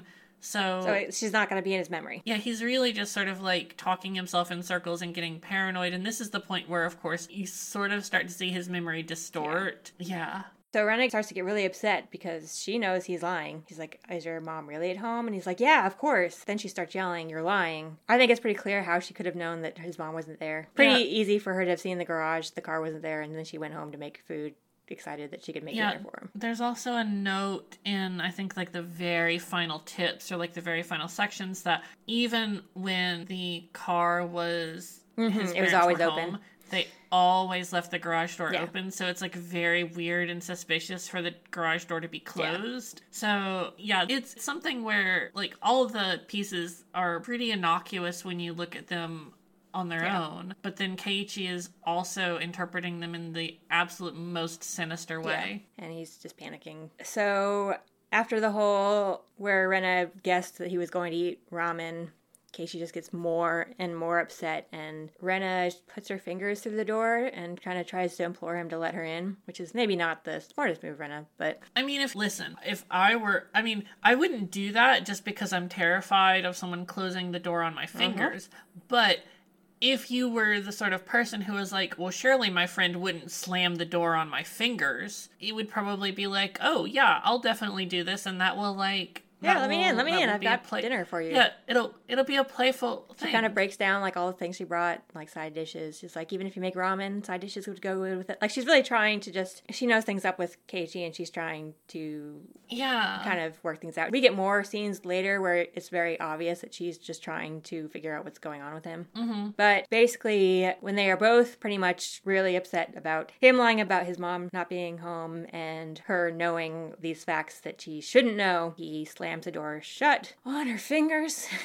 And Ouch. it's so bad, and she's crying. She's saying how much it hurts. She starts repeating, I'm sorry, over and over and over again. Meanwhile, he is aggressively holding the door shut because he is freaking out. And It's uh-huh. just, it's so rough. It's so rough. it's really yeah. They, for as much as this game does make it very very clear that like you know this is Keiichi's perspective and it's it's unreliable. Like the descriptions are still incredibly visceral. And to be clear, a lot of what Rena is doing, like, it comes across as creepy because there's overlay of Keiichi's paranoia, but she's mm-hmm. we've been with Rena when he didn't have that lens, and this is how she acts. Like this is yeah in a different lens, none of this feels unusual to Rena the character. Yeah, I actually I did not actually put it together, but I actually thought about doing a silly thing where you copy and paste lines of dialogue from the Mm-hmm. characters that they say when they're like in creepy demon Right. mode versus like normal things that they say when they're hanging out at the festival and then you swap them around and try to see okay, which line It would work so well. yeah, it'd be like a really fun game to play too. It's like, hey, okay, was this line said by like possessed Rena or regular mm-hmm. Rena? And I mean, really, yeah, there are very few things that, other than when Rena is like getting really mm-hmm. angry and agitated about Keiichi lying, which. That's something that he always takes as absolute proof that this person is not Rena. But that's clearly because it's a pressure point for her. And we don't know enough about Rena's inner thoughts, but Yeah, we don't we don't get any interiority from any other character, I don't think, except for maybe we get a tiny bit from Oishi at the very end or like in a couple tips, but in general, this is all in Keiichi's head. It is very clear that this app is giving us, well, not really the facts, but it's getting us a setup for us to dig into this stuff later. Like the fact that all these murders are really kind of established as this like creepy thing that's happening and not this real life thing mm-hmm. that is happening to his friends makes it clear that we're going to be exploring that a lot more in the later episodes. Absolutely. So yeah, finally her fingers slip out and she's released from it. She falls down, the door slams, but she keeps saying, I'm sorry, I'm sorry, and she begs him to let her inside. But Keiichi turns away and runs up to his room and gets back on the phone call with Oishi. And he looks at the clock, he's surprised that really not that much time has passed. Oishi hasn't been waiting that long. hmm I mean, when you're in that scene, it also feels like, oh my god, this has must been like 20, 30, 40 minutes that he's been right here downstairs. And then, like, Oishi's like, huh? Oh, no. Yeah, I'm here. Yeah, it's whatever. So yeah, he tells Oishi he thinks Rena is evolved, but he doesn't have any evidence besides circumstantial, and Oishi is clearly disappointed because he wanted information. Yeah. This is the moment where Cage is like, I'm really just a bait on a fishing line for him, and I'm not really a concern unless I have actual facts, actual evidence. Yeah, he is definitely like, okay, so I need to find physical evidence that will somehow implicate my friends in this crime so that this detective can close the case. And I mean, yeah, as we've mentioned before, he goes from like thinking, okay, I'll do this and then I'll be safe to, okay, I'll at least set this up so that after I die, justice will be served. And it's. Um, then he asks Oishi to tell him more about what he found out about Rena. First, Oishi is doesn't really want to, um, but he caves and says, "Hey, this is confidential information." He stresses that some of the information could be untrue. Um, it all came from either phone calls or meetings or interviews, and it's something he heard about secondhand. And some of them, like, literally, he just, like, showed his badge to someone, did not have a warrant, didn't really have a reason to question them, but just was sort of, like, plying his authority as a detective to get people to talk. He talked to a nurse who happened to walk in while Rena was talking to a doctor and had mm-hmm. gotten clips of what she said. Yeah. He says that people involved weren't really willing to talk, and he suspects that either the school or some individual kept it from going public. And he mentions that the psychologist was very strict with their professional ethics. Like, yep. Yeah, yeah. I wonder why a child psychologist would just not like divulge the entirety of their session transcripts to a detective when he doesn't have a warrant. And why would you do that when that's not a case you're assigned to and it's not even an open case? Yeah.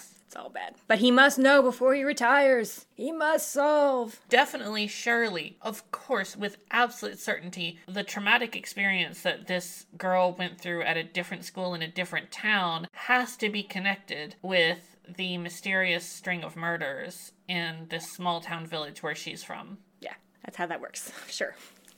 But he's looking for pretty much any stone unturned because he's just that desperate. Sounds like a detective. Mm. After this point, the scene cuts away and we get what he tells Keiichi in the next chapter for dramatic effect, but I went ahead and put it here just so that we can kind of fully disclose what Keiichi knows at this point. Mm, mm. So he says uh, neither the victims nor the school filed a complaint. There was no preliminary report. The police haven't been involved. He says that Rena attacked three boys using a, a metal bat the third instance with the metal bat, I guess. Two of them only had bruises, one had a permanent damage to his eye. Um, they never pressed charges. They were all wary about talking about it even after Rena transferred away. And then basically, Keiichi summarizes everything he knows. On an undisclosed date, Rena Ryugu was conversing with three male students, close friends of hers, near the pool storage shed. They were a group of friends with her as the only girl in the group, as we said in our earlier summary. There was some mm-hmm. sort of mm-hmm. heated discussion. Rena grabbed one of the baseball team's bats and attacked one after the other. Then she made it to the school building and started breaking all the windows windows. Mm-hmm. The boy said there was a sudden change in her, and Keiichi thinks of the past time when Rena, with Rena, where she lashed out and kind of had that dramatic change. Mm. When asked, the school claims that the incident never happened. When speaking with the counselor, Rena said that everything had happened because she left Hinamizawa and Oshi- uh, Oshiro-sama oh, had come for her. Yeah. So that's kind of a summary of what everything we know about Rena. The way that Oishi relays this information from the nurse who heard a snippet mm-hmm. of it in the therapy session is very fragmented and I even like as it was happening, I took notes as like this is absolutely just like tiny bits and mm-hmm. pieces of things and because the name Oyashiro sama comes up, it's being treated as an absolute like cohesive clue that definitely makes sense, even though they don't have the full context for it. So Keiichi and Oishi are definitely sort of laying context around this when we don't know exactly what, right, like how that all happened. And clearly, what we do know is that when she was in Hinamizawa, she was a child when she learned about Oyashiro-sama, and I think it's fair to say that probably that concept is being used, um,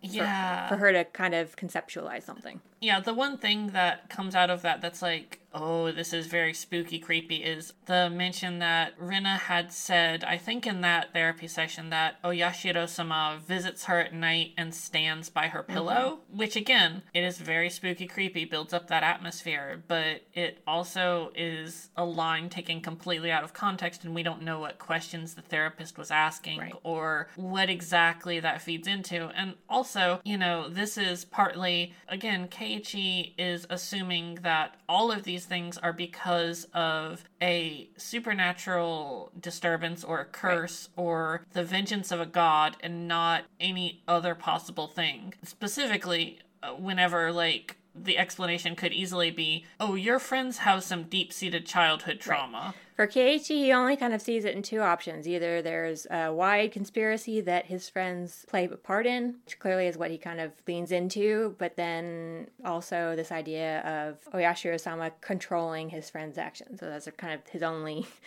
there, in fact, are other options, Keiichi. So, as Oishi is talking to him over the phone, it starts to downpour. Keiichi gets up to close the window and sees a figure out by the mailbox. It's Rena standing there without an umbrella, soaking wet. Her mouth is moving nonstop. From where he's standing, he's able to read her lips, and she's repeating, I'm sorry, I'm sorry, I'm sorry, over and over again. Mm-hmm. That Rena. one was that one's really hard to read. Yeah. Like, yeah, it's very much hard because you also have, while that's happening, Keiichi being like, wow, it's so creepy that she's just standing out there getting soaked in the rain saying, I'm sorry, I'm sorry, I'm sorry. And I'm just like crying for her. Mm-hmm. So then we get to the sixth day after the festival. Um, Keiichi has tried to force himself to stay awake so he can vigilantly watch to make sure no one comes in and kills him. He considers staying home, but he realizes he won't get any evidence for Oishi if he stays home, so he goes to school. He gets his bat and he starts swinging it outside again. God. He and Rena meet eyes but don't speak to each other. She tells uh, the other students that the wounds on her hand are from hurting herself in the kitchen. Mm. Uh, Mion is the one who approaches him. She tries to, you know, play it cool and casual, but eventually she straight up says, Hey, just stop swinging that bat, stop carrying that bat around everywhere. And she tells him he's bothering people. And Keiichi's like, Who? Who am I bothering? what are you going to tell me anything about why this bothers you and he tells her he knows that it's satoshi's bat and she's surprised that he even knows who satoshi is and then he starts getting angry about her keeping secrets and tells her that he knows all about the curse and the murders um, and mion just gets more upset and kind of doesn't know what to say to him. Then he talks about the mochi. Spilly, what he says is, Oh, by the way, those get well mochi you brought the other day, they were good. I thought I was going to bleed. Mion gets upset, but admits that she was the one who did it, never says what it is, but she does claim it was a prank. Keiichi only gets more angry and straight up tells her that he's been talking to the police and. God.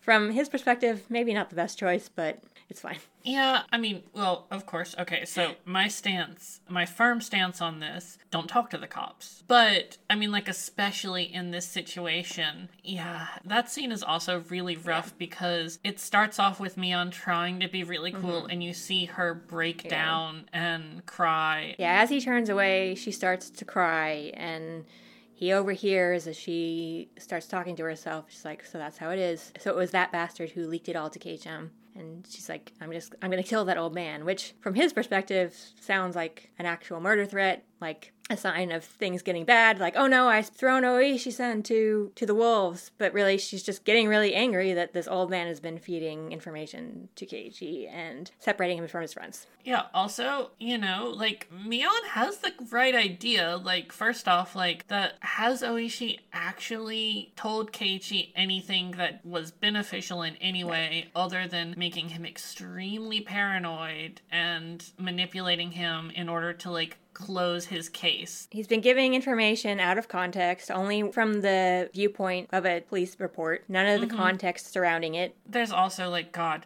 I could go on for days about the way that police detectives sort of like come in with their assumptions about how the facts of a case should fit together. Mm-hmm and how they use that to sort of develop informants in order to fill in a picture that they need to make an arrest. And like there's a lot of oh, it, there's a lot. And i mean it's different in the us and japan right. to be clear. But also there are a lot of things that you can read if you get curious and you want to learn about police culture in japan about how this is like a, a, very common tactic where police in Japan, especially detectives, whenever there are big crimes and murders and things, rely very heavily on informants from the community. Mm. And so what we're seeing is that there's a police detective who is butting up against a community that has a high level of solidarity mm-hmm. within itself. And so here's this child that he's going to have to use because that's his yeah. best bet yeah, it's like, oh no, the community is like all together on this because there was a dam that threatened the entire thing. So now everybody's like on the same page and I, I can't turn one against the other. So I guess I'm gonna have to use this one outsider that I found just now. Yeah. On his way home after school, Keiichi again senses that someone is following him, or at least walking behind him, and it's Rena, and she is smiling and carrying a hatchet. Hmm. First, he hides at the side of her, but Rena is like,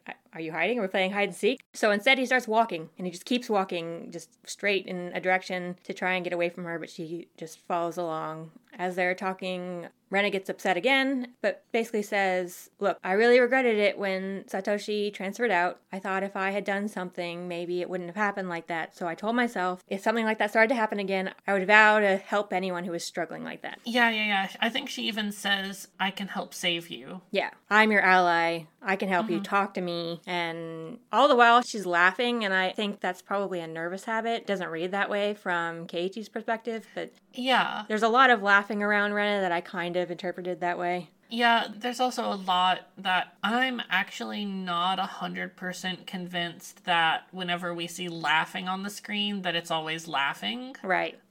Oh, there's one that was like where the laughing was like breathing. It's like, are Yeah, you yeah, just interpreting breathing? Heavy breathing is laughing? Yeah, there's also like I I don't know how much I stick to this idea now, Right. but when I was reading, I did have the momentary idea. It's like, wait, is he actually just like thinking that the cicadas around Oh.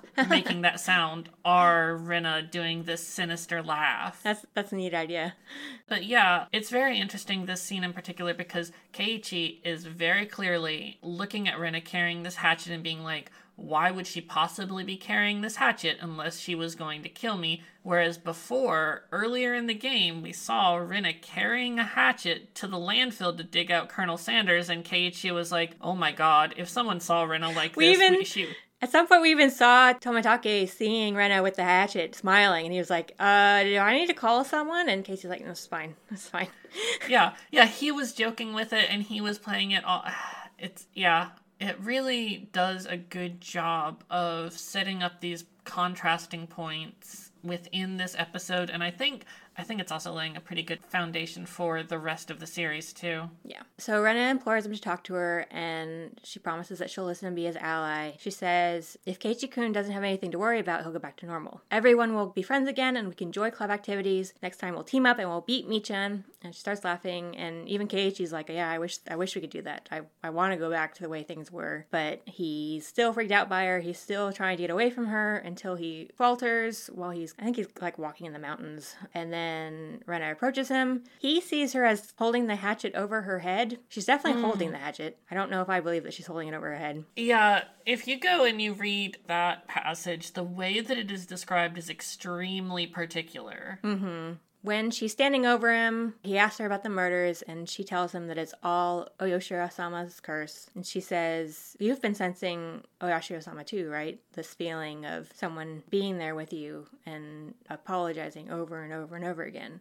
Mm-hmm. And that's kind of a thread that I assume will keep going on, but is also a thread throughout this episode. Like the very Oh, yeah. beginning started off with someone apologizing and Keiichi thinking, we'll just forgive them. And Rena says, until you forgive them, they'll always be with you. So this idea that you have to forgive Oyashiro-sama or else they'll keep hunting you. Mm-hmm. So I think that's going to be something we see more of in the future, but that's a little kind of look into how Rena views all the stuff that's going on. Yeah, definitely. I really like the fact that we got Rena's perspective on this because it it really muddies the waters if you're Keiichi. Like, because I mean, like Rena is a person who we've seen previously does not always talk about things in a very direct, straightforward, and literal manner. Something we're seeing real hard here is that she is heavily conflict averse. Mm-hmm. So she's she's working really hard, almost to placate Keiichi, who is acting not good.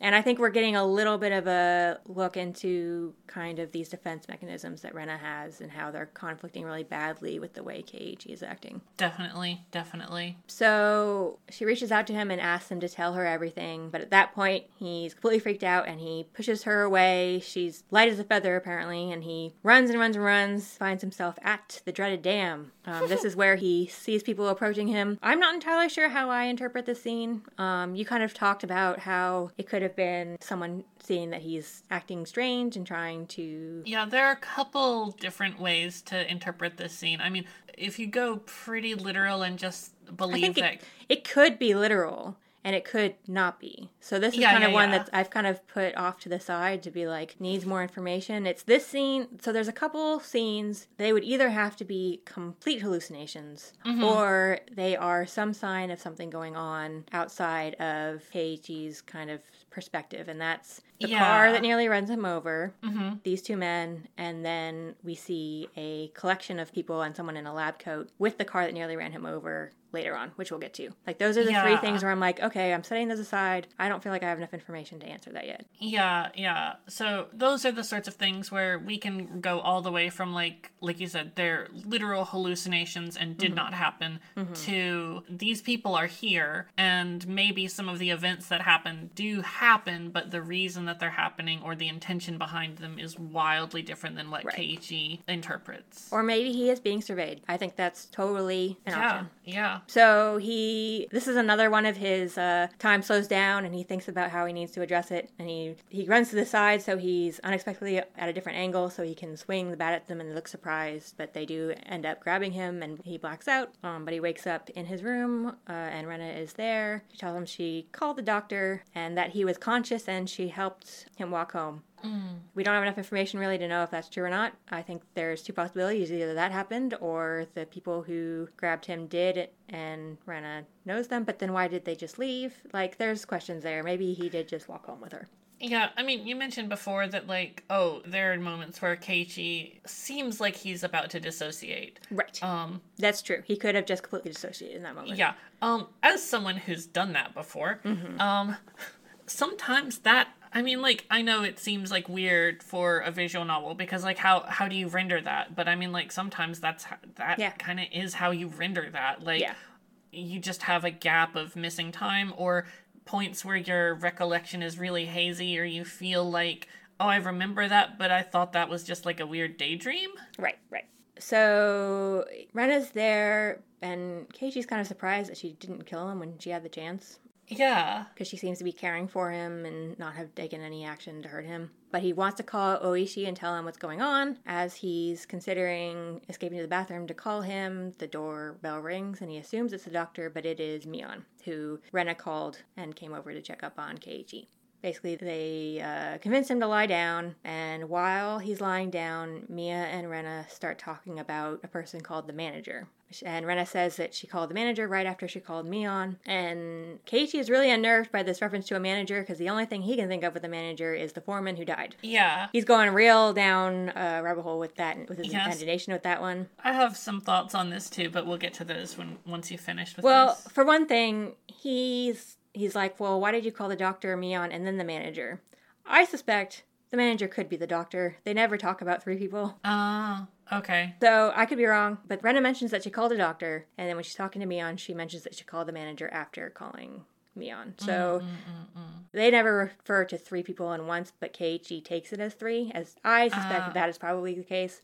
But it could also be the mayor or something, someone who's dealt with this kind of stuff before and Yeah, help them my- maybe. Yeah, my actual suspicion is for the timeline of this last day that so Keiichi had that exchange with Mion and mm-hmm. really upset her. Right. She went back and talked to some people, maybe members of her family, mm-hmm. and then word got around town that this detective was really riling things up and trying Right. to like Fair enough. implicate people. Right. Two people from the town who got kind of agitated about that found Keiichi and Mm-hmm. beat him up because they were pissed off about it.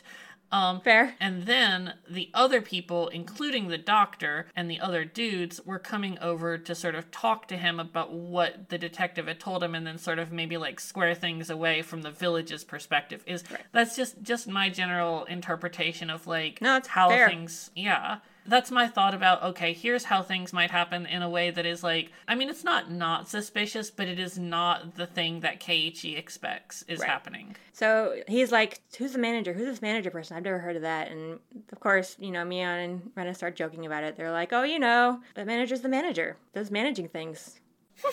Mion jokes that the manager will be happy to hear that he's gotten into baseball lately, which was my kind of big thing for the manager also being the doctor. Mm. But they just kind of continue to tease him. But then Mion's like, well, before the manager gets here, we need to do your penalty game, which was, you know, the penalty for not guessing which of the mochi was Rena's. I don't remember how much we talked about this. Well, we did from Keiichi's perspective. So, so this is another instance like the needle.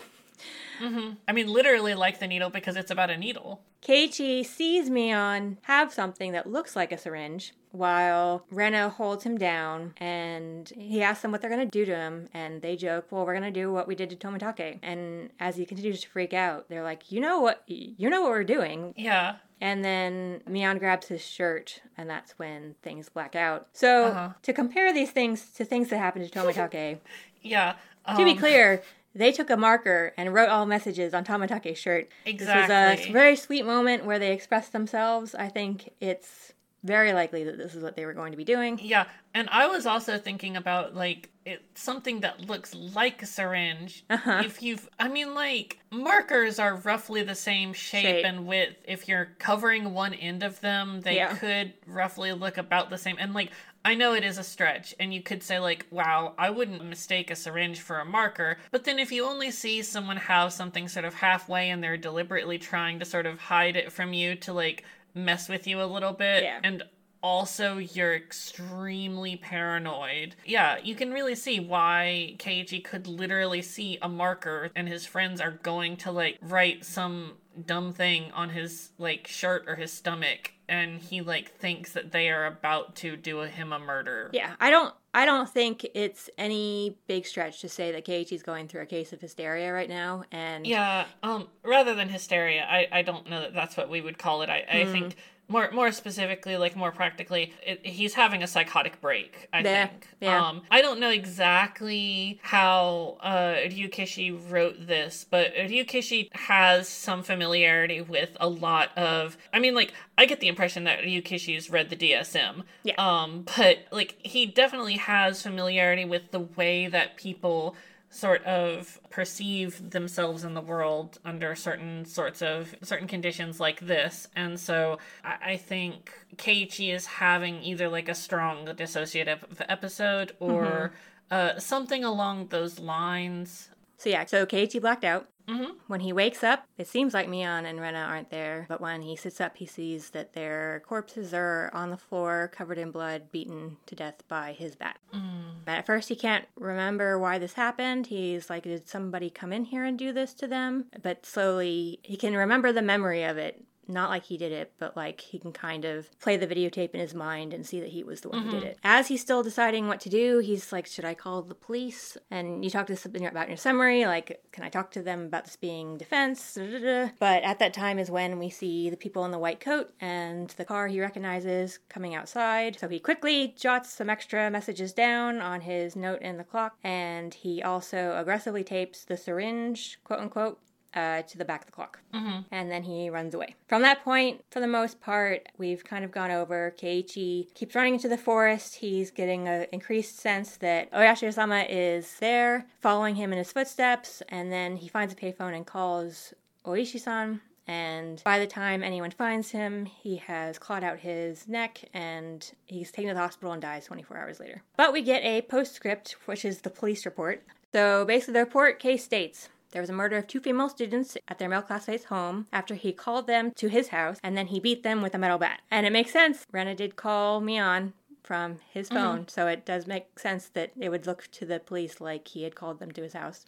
Mm-hmm. The crime scene was his bedroom, which was covered in blood with signs of a struggle with the victims. The entryway, living room, and kitchen all had signs of a struggle. In the entryway, the show rack and the wall had been impacted by a strong blunt force, presumed to have happened before the murders because there was no blood. Possible there was aggression that was used to keep the victims from fleeing. The living room had been searched, and the trash can had been torn apart in the kitchen. There was a note saying, Was there a needle? But no needle was found. So I really like this both as kind of a show of how information that we know is sort of true is being twisted for a different narrative and how that's thematically important. Yeah, yeah. Both in terms of like literally seeing how the police are piecing this together, even though Keiichi was like in constant contact with them the entire time. Mm-hmm. And, you know, the parallel it sets up between like, all right, so this is how an interpretation of the events is now unfolding to create a story that is wildly different from what we know actually happened, just in terms of like, we know that Keiichi's like broke the shoe rack a long time before any of this happened and it's unrelated completely,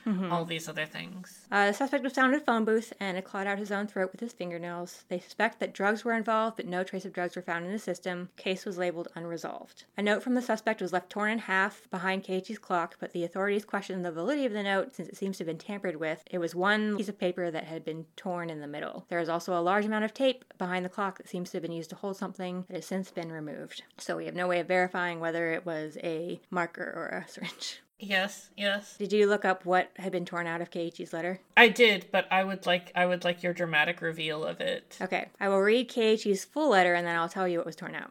Mm-hmm.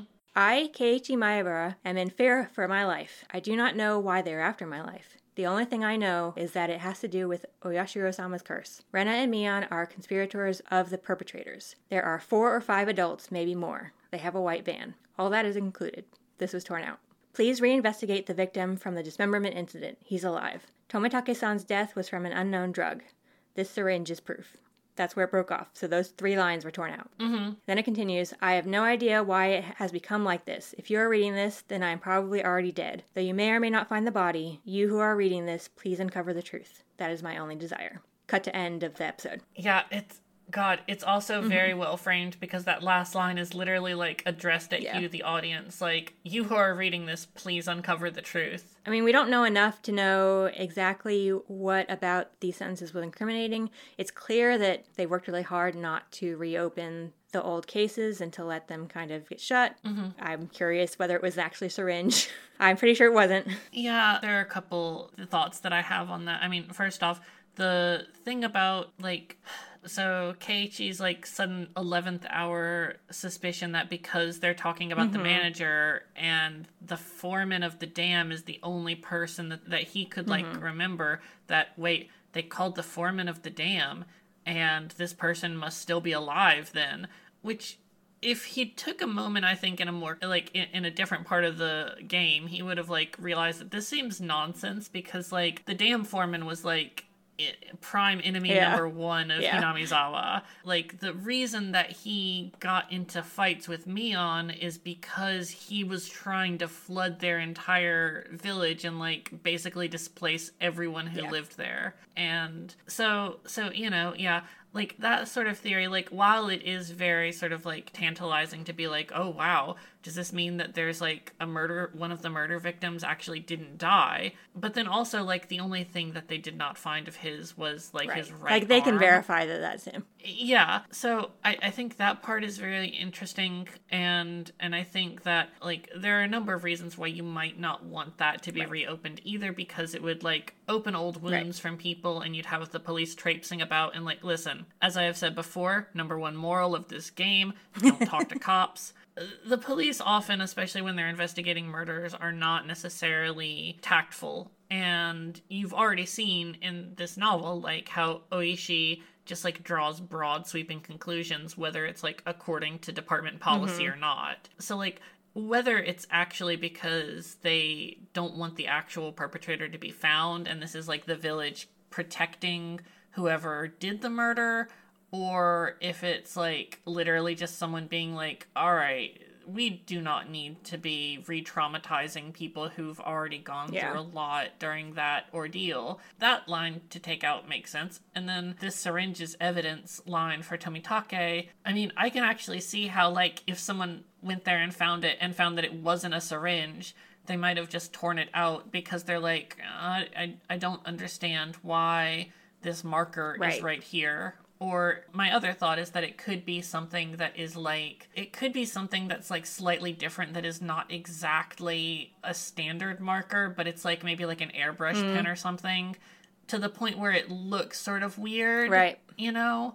And it's not, but like when that comes back, what would it come back? It would come back that this is like, oh, this is Right. Mion's. And so then I think that anybody who knew that would be like, well, Mion didn't do Right. that murder. So we're not going to let the police sort of implicate her by using this thing. People got in there to clean up to have it presented in a way that would be most beneficial or at least damaging to them Yeah. or their who they're aligned with. Yeah, I think the thing that makes this game really effective is that there are sketchy things happening that aren't like very obvious and on the mm-hmm. surface level, right? But it's not always exactly what Keiichi is going for. And he even in his mind is setting up this sort of like so there's two options. There's a, a firm, strict binary. Either I am imagining it and everything is fine, or shit is really, really fucked up in this one specific, in like one of two ways. Like either it's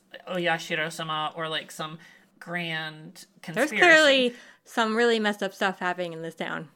Uh, and we will find out more about it, but Yeah, and it's it's just fascinating that it's because he is thinking that it's a completely different sort of messed up that we're often unable to see what things are actually going on and mm-hmm. unfolding, I think. So I think for us to kind of wrap up, I figured we'd go through the tips and kind of talk about them and maybe talk a little bit about theories. Tips are great. Yes, I love tips. We don't really learn much about Mion's mm-hmm. family, but they do talk about the fact that the reason that all the main characters have their own style of cool clothing is because Mion's family runs a secondhand clothing store. Keiichi thinks it sounds like they probably don't make much money doing that, mm-hmm. but I guess put a pin in that one for later, I think. Yeah, it's also an interesting sort of thematic parallel when you've got a uh, a village whose festival every year is mm-hmm. about taking used cotton goods and sort of like thanking right. them for their service and sending them off down the river. But also, one of the most prominent families yeah. in the village runs a secondhand clothing store. I don't know what that I means we'll yet. Learn more about Mion in the next one, if I'm not mistaken. Yeah, put a pin in that. Uh, we did already talk about Maebara Manor, the fact that his house is very big, and the kids think it's very strange that they live there. Don't know where that leads yet. All right, mm-hmm. so then we've got kind of breakdowns of the different actual cases. So um, the dam site murder dismemberment was in June of 1979. As we've already said, six people involved, five arrested on the suspicion of murder and dismemberment of the dam overseer. The main offender was not captured and remains wanted. This was at 9 p.m. It was suspected to be a drunken verbal dispute, but there are multiple inconsistencies with the testimonies. So, from a note from October 1975 is about the construction of the dam and how it would impact five nearby regions and submerge 291 houses, a total population of 1,251. I believe um, Keiichi asked Tomitake why they chose this place, mm. which had a population in it, and he's like, "Well, I think it was just the right land for it." Yeah, yeah, yeah. Like, it, right. Th- this is the right conditions for a dam, and we get the sense that either this is like a perfectly legitimate thing that they just don't understand enough to like realize why the dam had to be here. Like, I've seen mm-hmm. high level administrative decision making on stuff like that, and I can sort of see how if they are presented with a portfolio of different things and told that these are the options, um, yeah, they'll be here. like, well, yeah, sure. Let why, we we need to do it here. We'll save like three million dollars on the project estimate cost or some, right. something ridiculous like that. That does not matter to the residents, but to someone in the prefecture level who's making these decisions, it makes perfect sense. Or I can see this as like, all right, so here's some shady dealing. We need to get rid of all these people who are in the powerful mob families of Hinamizawa, or or something like ridiculous like right. that. But you know, like something out of a noir thriller that's like, all right, we're gonna do this. We're gonna do right. this for like purely corrupt political reasons. The next note goes back to the dismemberment. The instigator had everyone involved help dismember the body and bury the pieces. Right arm, as we said, is still unfound. The instigator said he would throw the arm into the marsh. So the marsh keeps kind of coming up again. According to the villagers, they believe the marsh is bottomless. I think we already yeah. talked about how it got its name. So the marsh is called Onigafuchi. Oh no, I don't think we mentioned. Which means the ogre's abyss. But the instigator's car was actually mm discovered near the marsh, but gave no clues as to where his whereabouts were. So in 1980, an office employee and his hmm. wife of Hinamizawa disappeared after falling 27 meters at this was at 2 p.m. in the afternoon from the observatory platform in Shirakawa Prefecture while they were on vacation. A railing at the observatory had broken, causing them to fall. Police and firefighters discovered the body of the husband around 7 p.m. that evening. The wife has not been found. The effects of a Typhoon 3 had happened the day prior and therefore impacted their ability to search. Mm, yeah, which that's a pretty big deal and also like that setup on its own made me like really wonders like why were they really at a high up place in such close proximity to a typhoon but i don't know actually if that's really suspicious or if i'm just reading too much into yeah. it anything where one of wives or husbands has disappeared i'm kind of like hmm put a pin in that one. June 1981 edition, around 10 p.m., the Shinto priest of the Furude shrine passed away after an existing condition suddenly worsened. People close to him said that he had been suffering from anxiety about the festival held that day. The paper mentions that the Onigafuchi marsh is said to be bottomless, as we just mentioned, making discovery of the priest's wife's body nearly impossible. Then we got a note saying the 1982 murder of the mm. housewife yep. mentioned by Tomitake was not mentioned in the newspaper. And there's actually a, a later tip that I'll just go ahead and jump to because it's about yep. the same kind of stuff. And that's the police notice. Oh, yeah, yeah. So, regarding the cases of Hinamizawa Village, uh, as with Shishibone City, media buzz surrounding cases has drawn global attention. Shishibone is mentioned a couple times. I don't know if that's going to be relevant, mm-hmm. but I could see it being. Impacting the life of local residents, mm-hmm. protect the livelihood and the prosperity of the residents, the following notice has been issued. designated the following criminal investigations as classified. That's the 1982 case, the housewife murder, the 1982 to disappearance of a student, and then non disclosure information of the 1979 case of the Foreman murder, the 1980 case of the National Park falling, and the 1981 Shinto priest disappearance. So basically, the year before this game takes place, they had issued this classification, which kept the housewife murder from going into the newspaper and made mm. all previous cases a non disclosure. Yep, which honestly also isn't that unusual if they're all outstanding cases that are getting a lot of media attention because yeah. it makes it harder to investigate sometimes when that happens. Whether or not there are other other actors or like mechanics at, at, at work here. We have information on Jiro Tomitake, which is a pen name. He resided in a cheap hotel in Shishibone City no license, traveled via bicycle. The bicycle was found 300 meters away, abandoned at the side of the forest path. He had been at the festival accompanied by the missing Miyo Takano and was seen around 9 p.m. by police. He held residence in Hinamizawa for one week each season for the last five to six years. He was freelance photographer specializing in wild birds and then has a note say check with magazine companies. Nothing suspicious in the film located among the articles of the deceased. Wallet was among the articles of the deceased. Has a note mere act of violence. From the contents of the wallet, he spent most of his time around Tokyo and Chiba, and then has a note along the Kobu National Railway line. Note individual matching the name Jiro Tomitake in the residency records and then it has notes compare teeth to dental records and send to Metro Police. Attach a photo, send to Metro Police. Contact magazines regarding Jiro Tomitake. So we do not know his mm. real name. I find it highly likely that he is related to someone in the town, but we were given no hints of that yet. Mm, and then mm. for Takano Miyo, we don't have much. She was nurse at the Irie Clinic. She became close to Tomitake through her passion of wild bird photography. I'm questioning that one. Yeah, yeah. Resides in Okinomiya, single, has no motive to kill the deceased. And then I think he had a, I think I he mean, had a message debatable. saying like uh, jealousy or something. Yeah, yeah, it's yeah. The speculations about motive and and lack of motive, or like, well, obviously if a woman was with him probably they were like an item together and if she did him a murder then it was probably jealousy. Yeah. like those sorts of there are so many different assumptions being piled on yeah. one another here. So oishi talks with the forensic investigator about different kind of options for tomitake's death. They discuss depression and bipolar disorder and something that forensic investigator notes is that it's the changeover between depression and mania that is the most dangerous. Mm-hmm because when someone's dealing with a manic episode, they're likely to have confidence and feel like they're walking on air. It's the combination of yeah, depression and yeah. mania that makes people. Yeah, that reading of it specifically is also very much like a mm-hmm. police mm-hmm. or like a law enforcement understanding of what it's like to live yep. with bipolar. Yep. They rule out bipolar disorder as cause for Tomitake's death because of the way that he died. They speculate about foreign substances. They said there are reports of meth, methamphetamine overdoses can produce a condition mm-hmm. that resembles bipolar disorder. It's a stimulant, and there's also a sleep aid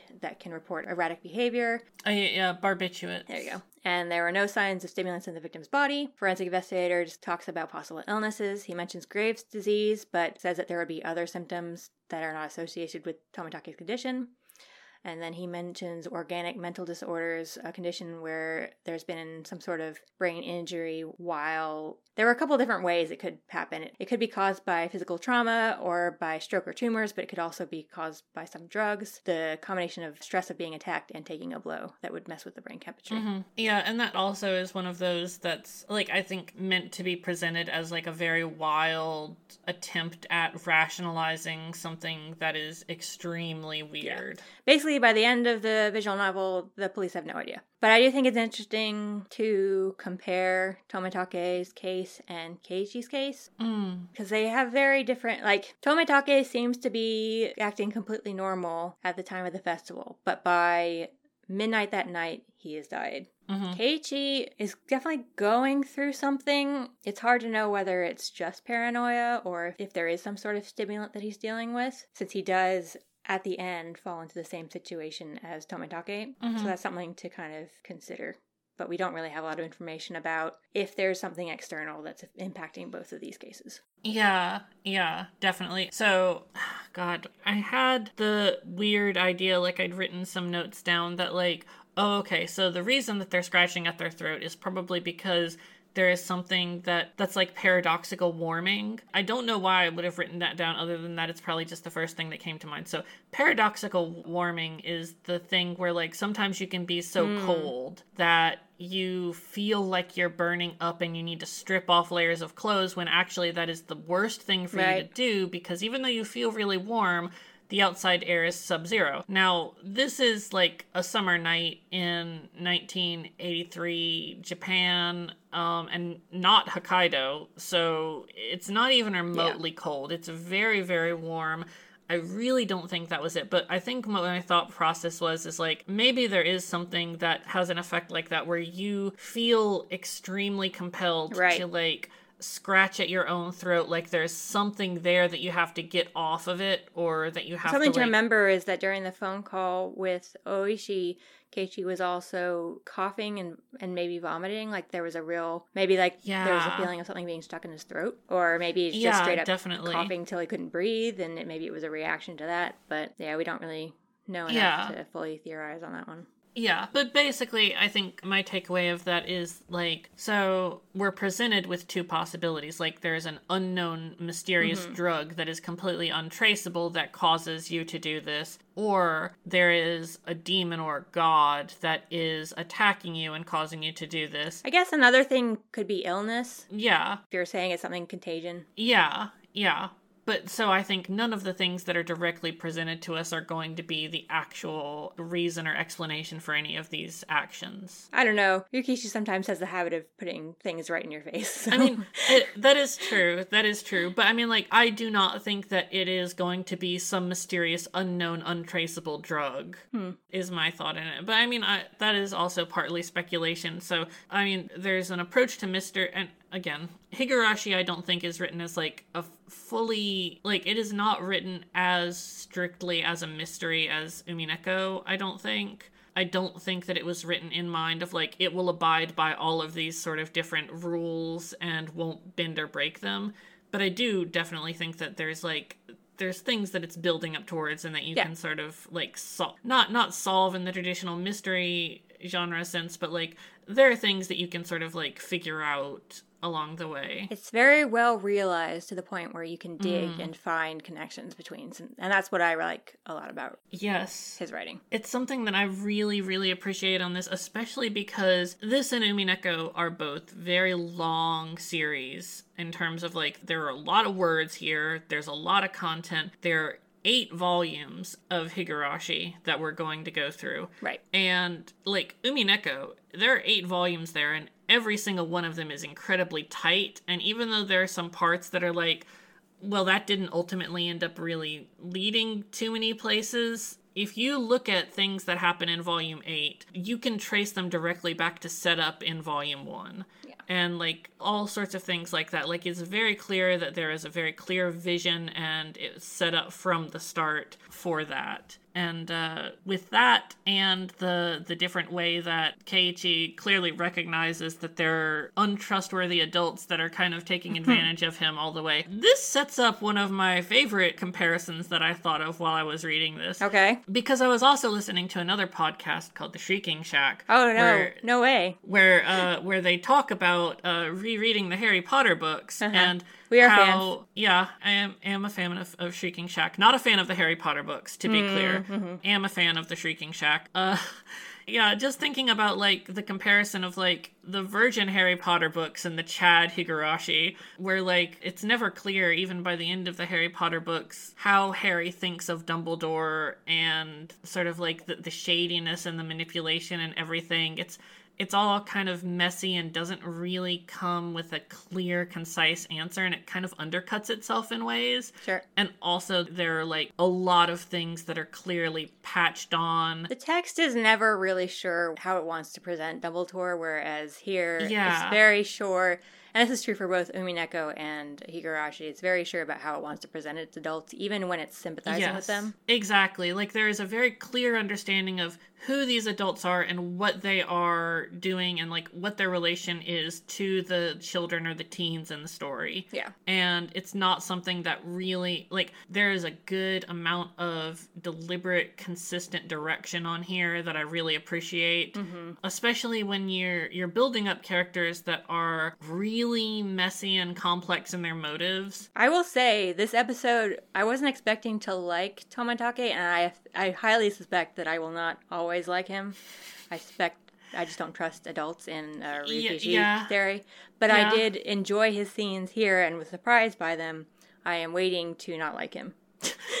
Yeah, yeah. I am kind of there too because I don't know why, but I remember from years ago when I read this, like previously, like way, way back when like volume one was, I think maybe volume one was the only thing out, but I think it might have been a little bit after Sure. May have been only available in English. Yeah, yeah, yeah. Anyway, like at the time, I was like, "Oh, I hate this dude. Oh, this this man is a bastard man. I I I don't trust anything he says. He's a bastard man." And I don't entirely know why. I do definitely I think that normally I would have also just been like, yeah, he creeps me out, like he's gonna be bad news. But there's Yeah. something, there's something just weirdly charming about him scaring Keiichi Yeah. with stories of the murders and being like, no, it's fine. Yeah, yeah, yeah. There's no- no, I mean, fine. like he he definitely felt like a weird a weird loner adult who's like, you're being weird, but also I I didn't sense any malice in this case. But also, like you said, I am fully expecting. I'm making that statement now because I'm sure in the future I'll be like, why did I ever, why was I ever kind of affectionate about this character? But Yeah, um, yeah, yeah. That that is a thing that we will talk about as we go further on. But so, uh, there was one more tip I wanted to mention Oh. just because oh, that's it- right. It's kind of the counter to my theory about all the stuff with Mion and Rena, um, because it's about it takes place with just Mion and Rena talking to each other at school when Keiichi is not there, um, and they're kind of it's clear that they're concerned. But when they mention Oishi, Mion calls him the messenger of Oyashiro-sama. Whenever he shows up, someone is demoned away. He's like, "Oh yeah." She says that two years ago, Rika's mom had visited by him before she drowned, and she also realized he was around before Satoshi transferred. But then they like have this moment where they like laugh it off. That's very creepy. Yeah. Anyway, I think it's very interesting their relationship to which we don't really know much about. Like we know that Rena believes in Oyashiro-sama. We know that Mion knows that it's a sensitive topic. She may believe, she may not. Like I feel like that scene is set up for you to kind of follow Keiichi's viewpoint as them having bad uh, intentions. But Yeah, I also one something I also wanted to mention is that Keiichi goes through this being so determined that something's going to happen to them, but I wonder if the town is always like, well, someone's already died this year. I don't have to worry about it till next year. I kind of wonder if that kind of plays into how they view things. So hmm there's a lot to dig into there when we get more information, but absolutely. I mean, yeah, even that scene, like when they're laughing it off, I almost like I almost expect that to be like the way that sometimes teens will like deliberately try and like joke their way out of having to do like actual heavy emotions. and they do that a lot throughout the episode as they try and make jokes Yeah. all the stuff that's happening around Keiichi. But yeah, it's interesting too because the difference between them calling Oishi the messenger of Oyashiro mm-hmm. and almost in that sort of like glib way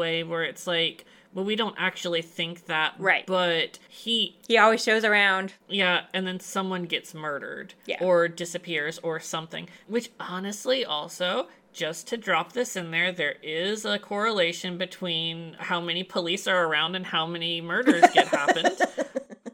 Uh, not saying that there's anything there, but It could be. You never know.